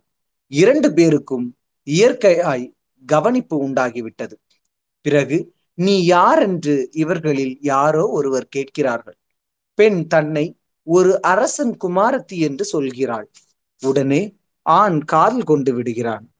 இவனை யார் என்று கேட்கிறாள். இவன் தான் ஒரு சேவகனுடைய மகன் என்று சொல்கிறான் உடனே அவளுக்கு அசிங்கப்பட்டு வெறுப்பேற்பட்டு போய்விடுகிறது. இது சாதாரணமாய் நிகழும் நிகழ்ச்சி. இங்கு ஏற்பட்ட காதல் எதை உத்தேசித்தது? நிற்க. அவன் தன்னை சேவகன் மகன் என்று சொல்லாமல் தானும் ஒரு பக்கத்து தேசத்து ராஜகுமார் என்று சொல்லிவிட்டால் அவளுக்கு அதீத காதல் ஏற்பட்டு மறுஜன்மத்திலும் இவனை விட்டு பிரியக்கூடாது என்று கருதி விடுகிறாள் நான்கு நாள் பொறுத்த பின்பு தான் காதல் கொண்டவன் அரச குமாரன் அல்லவென்றும் சேவகன் மகன் என்றும் அறிந்தாள் என்றும் வைத்துக் கொள்வோம் இந்த நிலையில் அந்த காதல் அப்படியே இருக்குமா? அல்லது இருந்தாக வேண்டுமா என்பதை யோசித்து பார்த்தால் காதல் ஏற்படும் தன்மையும் மறுக்கும் தன்மையும் விளங்கும். இந்த படிக்கே ஒரு பெண்ணை நோயில்லாதவள் என்று கருதி ஒருவன் காதல் கொண்ட பின் நோயுடையவள் என்று தெரிந்து அல்லது ஒரு தாசி என்று தெரிந்து அல்லது தன்னை மோசம் செய்து தன்னிடம் உள்ள பொருட்களை அபகரிப்பவள் என்று தெரிந்து இது போலவே இன்னும் இன்னமும் தான் முதலில் நினைத்ததற்கு அல்லது தனது நன்மைக்கும் திருப்திக்கும் இஷ்டத்திற்கும் விரோதமாகவோ தான் எதிர்பார்க்காத கெட்ட காரியத்திற்கு அனுகூலமாகவோ ஏற்பட்டு விட்டதாய் தெரிந்துவிட்டால் அந்த காதல் பயன்படுமா? அதை எவ்வளவுதான் கட்டி போட்டாலும் அது மாற்றமடையாமல் இருக்க முடியுமா? என்பவைகளை யோசித்தால் உண்மை காதலின் நிலையற்ற தன்மை விளங்காமல் போகாது. நிற்க உண்மை காதல் என்பது ஒருவரை ஒருவர் பார்த்தவுடன் உண்டாகுமா? அல்லது கொஞ்ச நாளாவது பழகியவுடன் உண்டாகுமா? பார்த்ததும் ஏற்பட்ட காதல் உயர்வானதா? அல்லது சிறிது நாள் பழகிய பின் ஏற்படும் காதல் உயர்வானதா? சரீரத்தை கூட சரியாய் தெரிந்து கொள்ளாமல் தூர இருந்து பார்ப்பதாலேயே ஏற்படும் காதல் நல்லதா? அல்லது சரீரத்தின் நிலை முதலியவைகள் தெரிந்து திருப்தி அடைந்த காதல் நல்லதா? என்பவைகளை கவனிக்கும் போது சரீர மாறுபாட்டாலும் பெருந்தன்மையாலும் ஏன் எப்படிப்பட்ட உண்மை காதலும் மாற முடியாது என்பதற்கு என்ன விடை பகிர முடியும்? அல்லது உண்மையாகவே ஒருத்தன் ஒருத்தியுடன் காதல் கொண்டு விட்டால் ஒருத்தி தப்பாய் அதாவது வேறு ஒருவனிடம் காதல் கொண்டு விட்டதாய் கருத நேர்ந்தால் அது பொய்யாகவோ மெய்யாகவோ இருந்தாலும் தன் மனதுக்கு சந்தே சந்தேகம் படும்படியாய் விட்டால் அப்போது கூட காதல் மாறாமல் இருந்தால்தான் உண்மை காதலா? அல்லது தன் மனம் சந்தேகப்பட்டால் அதிருப்தி அடைந்தால் நீங்கிவிடக்கூடிய காதல் குற்றமான காதலா என்பதற்கு என்ன மறுமொழி பகிர முடியும்? காதல் கொள்ளும் போது காதலர்கள் நிலைமை மனப்பான்மை பக்குவம் லட்சியம் ஆகியவைகள் ஒரு மாதிரியாக இருக்கலாம். பிறகு கொஞ்ச காலம் கழிந்த பின்பு இயற்கையாகவே பக்குவம் நிலைமை லட்சியம் மாறலாம். இந்த சந்தர்ப்பங்களிலும் காதலுக்காக ஒருவருக்கு ஒருவர் விட்டு கொடுத்து சதா அதிருப்தியில் துன்பத்தில் அழுது வேண்டியதுதானா? என்று பார்த்தால் அப்போதும் காதலுக்கு வலுவில்லாததையும் அது பயன்படாததையும் காணலாம். ஒரு ஜதை காதலர்களில் அவ்விருவரும் ஞானிகளாய் துறவிகளாய் ஞானிகளாய் துறவியாய் விட்டார்களானால் இந்த சந்தர்ப்பத்தில் ஒருவரை ஒருவர் பிரிவதும் வெறுப்பதும் காதலுக்கு விரோதமாகுமா? விரோதமாகுமானால் அப்படிப்பட்ட காதல் பயன்படுமா? விரோதம் இல்லையானால் ஒருவர் ஞானியாகி துறவியாகி விட்டதால் மற்றவரை விட்டு பிரிந்து செல்வது காதலுக்கு விரோதமாகுமா என்பதும் கவனித்தால் காதலின் யோக்கியதை விளங்காமல் போகாது. பொதுவாக மனித ஜீவன் ஒன்றை பார்த்து நினைத்து ஆசைப்படுவதும் ஒன்றிடம் பலவற்றினிடம் அன்பு வைப்பதும் நேசம் காட்டுவதும் இயற்கையே ஆகும். அதுபோலவே மனிதனுக்கு தானாகவே எதிலும் விரக்தி வருவதும் வெறுப்பு கொள்வதும் பிரிவதும் இயற்கையாகும். பலவீனமாய் இருக்கும்போது ஏமாந்து விடுவதும் உறுதி ஏற்பட்ட பின்பு தவறுதலை திருத்திக் கொள்ள முயற்சிப்பதும் அனுபவ ஞானம் இல்லாத போது கட்டுப்பட்டு விடுவதும் அனுபவம் ஏற்பட்ட பிறகு விடுதலை செய்து கொள்ள முயல்வதும் இயற்கை அல்லவா? உதாரணமாக ஒரு வாலிபன் ஏமாந்து ஒரு தாசியிடம் காதல் கொண்டு சொத்துக்களை எல்லாம் கொடுத்து விடுவதை பார்க்கிறோம். அந்த வாலிபனுக்கு அந்த தாசியிடம் ஏற்பட்டது காதலா அல்லது காமம் என்பதா? அறிவினத்தால் அடைந்த ஏமாற்றம் என்பதா? அதே தாசி சில சமயத்தில் தனக்கு தாசி தொழில் பிடிக்காமல் இந்த வாலிபனிடமே நிரந்தரமாயிருந்து காலத்தை கழிக்கலாம் என்று கருதி விடுவதை பார்க்கின்றோம். ஆகவே இந்த தாசி கொண்டது காதலா அல்லது வாழ்க்கைக்கு ஒரு சௌகரியமான வாலி வழியா? இதை வாலிபன் அறியாமல் நேசத்தை வளர்த்து கொண்டே வந்தால் ஒத்த காதலாகி விடுமா? இப்படியெல்லாம் பார்த்தால் காதல் என்பது ஆசை காமம் நேசம் மோகம் நட்பு அறிவினம் அனுபவமின்மை ஏமாற்றம் என்பவைகளை விட சிறிது கூட சிறந்தது அல்ல என்பது விளங்கிவிடும். அதற்கு ஏதேதோ கற்பனைகளை கற்பித்து ஆண் பெண்களுக்குள் புகுத்தி விட்டதால் ஆண் பெண்களும் தாங்கள் உண்மையான காதலர்கள் என்று காட்டிக்கொள்ள வேண்டுமே என்று கருதி எப்படி பக்திமான் என்றால் இப்படி இப்படி எல்லாம் இருப்பான் என்று சொல்லப்பட்டதால் அநேகர் தங்களை பக்திமான் என்று பிறர் சொல்ல வேண்டும் என்று கருதி சாம்பல் பூச்சு போடுவதும் சதா கோயிலுக்கு போவதும் பாட்டுகள் பாடி கண்ணீர் விட்டு அழுவதும் வாயில் சிவ சிவ ராமா ராமா என்று கூறிக்கொண்டிருப்பதுமாக காரியங்களை செய்து பக்திமான்களாக காட்டிக் கொள்கிறார்களோ அதுபோலும் எப்படி குழந்தைகள் தூங்குவது போல் வேஷம் போட்டு கண்ணை மூடிக்கொண்டிருந்தால் பெரியவர்கள் குழந்தைகளின் தூக்கத்தை பரிசோதிப்பதற்காக தூங்கினால் காலாடுமே என்று சொன்னால் அந்த குழந்தை தன்னை தூங்குவதாக நினைக்க வேண்டும் என்று கருதி காலை சிறிது ஆட்டுமே. அதுபோலும் எப்படி பெண்கள் தங்கள் கால் பார்த்து நடப்பதுதான் கற்பு என்றால் பெண்கள் அதுபோலெல்லாம் நடப்பது போல் நடித்து தங்களை கற்பு உள்ளவர்கள் என்று காட்டிக் கொள்கிறார்களோ அதுபோலும் உண்மையான காதலர்கள் ஆனால் இப்படியல்லவா இருப்பார்கள் என்று சொல்லிவிட்டால் அல்லது இதற்கு இலக்கணம் கற்பித்து விட்டால்? அதுபோலவே காதலர்கள் என்பவர்களும் நடந்து தங்கள் காதலை காட்டிக் கொள்கிறார்கள் இதற்காகவே அவர்கள் இல்லாத வேஷத்தை எல்லாம் போடுகிறார்கள். அதை விவரிப்பது என்றால் மிகவும் பெருகிவிடும். ஆகவே ஆசையை விட அன்பை விட நட்பை விட காதல் என்பதாக வேறு ஒன்று இல்லை என்றும் அந்த அன்பு ஆசை நட்பு ஆகியவைகள் கூட மக்களுக்கு அக்ரிணை பொருட்கள் இடத்திலும் மற்ற உயர்திணை பொருட்கள் இடத்திலும் ஏற்படுவது போலே ஒழிய வேறில்லை என்றும் அதுவும் ஒருவருக்கு ஒருவர் அறிந்து கொள்வதிலிருந்து நடவடிக்கை நடவடிக்கையிலிருந்து யோகியதையில இருந்து மனப்பான்மையிலிருந்து தேவையிலிருந்து ஆசையிலிருந்து உண்டாவதென்றும் அவ்வறிவும் நடவடிக்கையும் யோகியதையும் மனப்பான்மையும் தேவையும் ஆசையும் மாறக்கூடியது என்றும் அப்படி மாறும் போதும் அன்பும் நட்பும் மாற வேண்டியதுதான் என்றும் மாறக்கூடியதுதான் என்றும் நாம் கருதுகின்றோம். ஆகவே இதிலிருந்து நாம் யாரிடமும் அன்பும் ஆசையும் நட்பும் பொருளாக கொண்ட காதல் கூடாதென்றோ அப்படிப்பட்டதில்லை என்று சொல்லவோ வரவில்லை.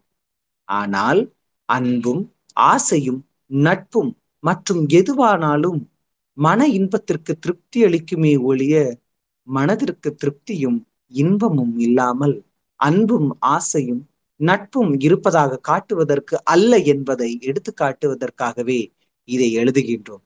இதுவும் ஏன் எழுத வேண்டியதாயிற்று என்றால் மற்றவர்கள் திருப்தியிலும் சந்தோத்திலும் சந்தோஷத்திலும் நுழைந்து கொண்டு தொட்டதற்கெல்லாம் இது காதல் அல்ல. அது காதலுக்கு விரோதம். அது காம இச்சை. இது விபச்சாரம் என்பது போன்ற அதிக பிரசங்கித்தனமான வார்த்தைகளை ஒருவித பொறுப்பில்லாதவர்கள் எல்லாம் கூறுவதால் தான் அப்படிப்பட்டவர்கள் கூற்றையும் கூறும் காதலையும் சற்று பார்த்து விடலாம் என்றே இதை பற்றி எழுதலானோம். நன்றி. பெண் ஏன் அடிமையானார்? தந்தை பெரியார்.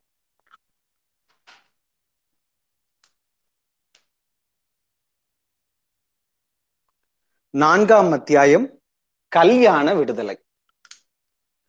ஆண் பெண் கல்யாண விஷயத்தில் அதாவது புருஷன் மனைவி என்ற வாழ்க்கையானது நமது நாட்டில் உள்ள கொடுமையை போல் வேறு எந்த நாட்டிலும் கிடையவே கிடையாது என்று சொல்லலாம். நமது கல்யாண தத்துவம் எல்லாம் சுருக்கமாய் பார்த்தால் பெண்களை ஆண்கள் அடிமையாக கொள்வது என்பதை தவிர வேறு ஒன்றுமே அதில் இல்லை.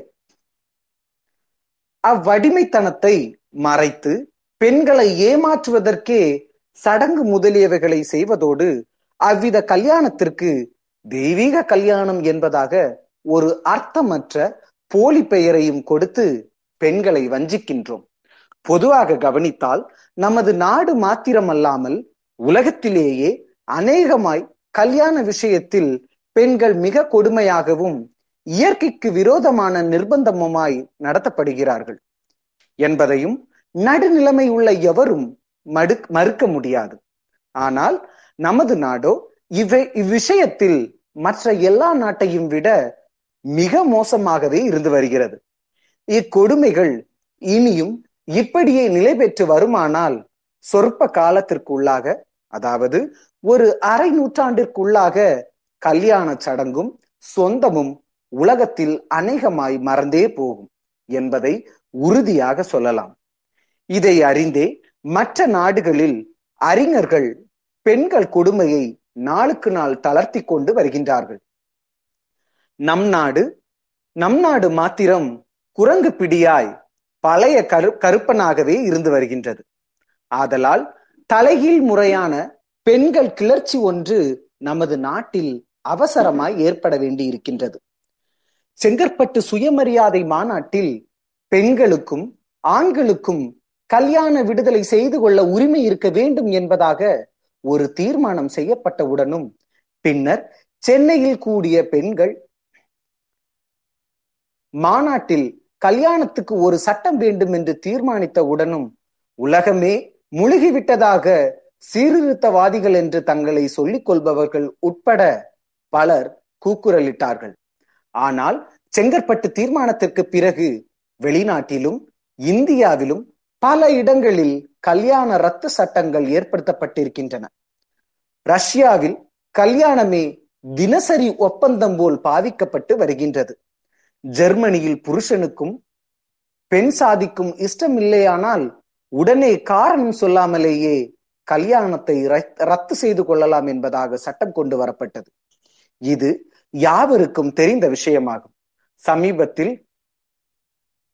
பரோடா அரசாங்கத்தாரும் கல்யாண ரத்துக்கு சட்டசபையில் சட்டம் நிறைவேற்றி விட்டார்கள். மற்றும் பல மேலை நாடுகளிலும் இவ்வித சட்டங்கள் இருந்தே வருகின்றன. நமது நாட்டில் மத்திரம் இவ்விஷயமாய் சட்டம் செய்வதை பற்றி கவலைப்படாமல் இருந்து வருகின்றதென்னது மிகவும் கவலையளிக்கும் காரியம் என்றே சொல்ல வேண்டும். சாதாரணமாக தென்னாட்டில் அநேக புருஷர்கள் தங்களது பெண் சாதிகளின் நடவடிக்கைகளில் சந்தேகம் கொண்டு கொலைகள் செய்ததாக தினம் பத்திரிகை மூலம் செய்திகள் வெளியாவதை பார்த்து வருகின்றோம். சில சமயங்களில் ஒரு பெண் சாதியின் நடவடிக்கையில் சந்தேகத்திற்கு பல கொலைகள் நடந்ததாகவும் பார்க்கின்றோம். தெய்வீக சம்பந்தமான கல்யாணங்கள் இப்படி முடிவடைவானேன் என்பதை பற்றி தெய்வீகத்தில் பிடிவாதம் உள்ள எவருக்குமே யோசிக்க புத்தி இல்லை. பெண்கள் உலகம் முன்னேற்றமடைய வேண்டுமானால் அவர்களுக்கு அவர்களுக்கும் மனித தன்மையும் மனித உரிமையும் சுயமரியாதையும் ஏற்பட வேண்டுமானால் ஆண்களுக்கு திருப்தியும் இன்பமும் உண்மையான காதலும் ஒழுக்கமும் ஏற்பட வேண்டுமானால் கல்யாண ரத்திற்கு கல்யாண ரத்திற்கு இடமளிக்க வேண்டியது முக்கியமான காரியமாகும். அப்படி இல்லாதவரை ஆண் பெண் இருவருக்கும் உண்மை இன்பத்திற்கும் சுதந்திர வாழ்வுக்கும் இடமே இல்லாமல் போய்விடும். நமது சீர்திருத்தவாதிகள் பலர் ஒரு மனிதன் இரண்டு பெண்டாட்டிகளை கட்டிக்கொள்வதை பற்றி இரண்டு பொண்டாட் சாரி இரண்டு பெண்டாட்டிகளை கட்டிக்கொள்வதை பற்றி மாத்திரம் குடிமுழுகி போய்விட்டதாக கூச்சல் போடுகின்றனர். இவர்கள் எதை உத்தேசித்து இப்படி கூச்சல் போடுகின்றார்கள் என்பது நமக்கு விளங்கவில்லை. மதத்தை உத்தேசித்தோ அல்லது பகுத்தறிவை உத்தேசித்தோ என்பது நமக்கு சிறிதும் விளங்கவில்லை. அல்லது மனித ஒழுக்கத்தை உத்தேசித்து இப்படி பேசுகின்றார்களா என்பதும் விளங்கவில்லை. இதை பற்றி மற்றொரு சமயம் விவ விவரிப்போம். நிற்க. ஒரு பெண் சாதி ஒரு பெண் சாதிக்கும் மேல் மனிதன் கல்யாணம் செய்து கொள்ளக்கூடாது என்று சொல்பவர்களை நாம் ஒன்று கேட்கிறோம். அது என்னவெனில் கல்யாணம் என்பது மனித இன்பத்திற்கும் திருப்திக்குமா? அல்லது சடங்குக்காகவா? என்று கேட்பதோடு இஷ்டமில்லாத ஒற்றுமைக்கு இசையாத கலவிக்கு உதவாத ஒரு பெண் எந்த காரணத்தினாலோ ஒருவனுக்கு பெண் சாதியாக நேர்ந்து விட்டால் அப்போது புருஷனுடைய கடமை என்ன என்று கேட்கின்றோம். அது போலவே ஒரு பெண்ணுக்கும் அப்படிப்பட்ட புருஷன் அமைந்து விட்டால் அப்பெண்ணின் கதி என்ன என்றுதான் கேட்கிறோம். கல்யாணம் என்பது தெய்வீகமாகவோ பிரிக்க முடியாததாகவோ உண்மையில் இருக்குமாயின் அதில் இவ்வித குறைகளும் குற்றங்களும் ஏற்பட முடியுமா? என்பதை யோசித்தாலே தெய்வீகம் என்பது முழு புரட்டு என்பது எப்படிப்பட்ட மனிதனும் புரியாமற் போகாது. ஆகவே நமது நாட்டிலும் மற்ற நாடுகளில் இருப்பது போன்ற கல்யாண ரத்துக்கு சட்டம் சமீபத்தில் ஏற்படாமல் போகுமாயின். கல்யாண மறுப்பு பிரச்சாரமும் கல்யாணமான புருஷர்களும் பெண்களுக்கும் பலதார பிரச்சாரமும் தான் செய்ய வேண்டியது வரும். அன்றியும் இது சமயம் ஒற்றுமைக்கும் திருப்திக்கும் இன்பத்திற்கும் உதவாத பெண்களுடைய புருஷர்கள் கண்டிப்பாக தைரியமாக முன் வந்து தங்களுக்கு இஷ்டமான பெண்களை திரும்பவும் மனம் செய்து கொள்ள துணிய வேண்டும் என்றும் தூண்டுகிறோம். ஏனெனில் அப்படி ஏற்பட்டால்தான் தெய்வீகம் என்கின்ற பெயரை சொல்லிக்கொண்டு புருஷர்களுக்கும் பெண்களுக்கும் சம்மதம் சம்மதமும் முன்பின் அறிமுகம் இல்லாமல் செய்யப்பட்டு வரும் கல்யாணங்களால் மக்களடையும் துன்பமும் ஒளிபட முடியும். மனிதன் ஏன் பிறந்தானோ ஏன் சாகிறானோ என்பது வேறு விஷயம். ஆதலால் அது ஒரு புறம் இருந்தாலும் மனிதன் இருக்கும் வரை அனுபவிக்க வேண்டியது இன்பமும் திருப்தியும் தான். இதற்கு ஆணுக்கு பெண்ணும் பெண்ணுக்கு ஆணும் முக்கிய சாதனமாகும். அப்படிப்பட்ட சாதனத்தில் இப்படிப்பட்ட தொல்லைக்கும் துன்பத்திற்கும் இடமான இடையூறு இருக்குமானால் அதை முதலில் கலைந்தெறிய வேண்டியது ஆறறிவுள்ள மனிதனின் முதல் கடமையாகும். மனித ஜீவ காருண்யத்திற்கும் திருப்திக்கும் இன்பத்திற்கும் வேலை செய்பவர்கள் இதை முதலில் செய்ய வேண்டும். அப்படி இல்லாமல் ஏதோ கல்யாணம் என்பதாக ஒன்றை செய்து கொண்டோமே. செய்தாகிவிட்டதே. அது எப்படி இருந்தாலும் சகித்து கொள்ளேதானே ஆக வேண்டும் என்று கருதி துன்பத்தையும் அதிருப்தியையும் அனுபவித்துக் கொண்டிருப்பதும் அனுபவித்துக் கொண்டிருக்க செய்வதும் மனித தன்மையும் சுயமரியாதையும் அற்ற காரியமே அல்லாமல் ஒரு நாளும் அறிவுடைமை ஆகாது என்பதே நமது அபிப்பிராயம் ஆகும்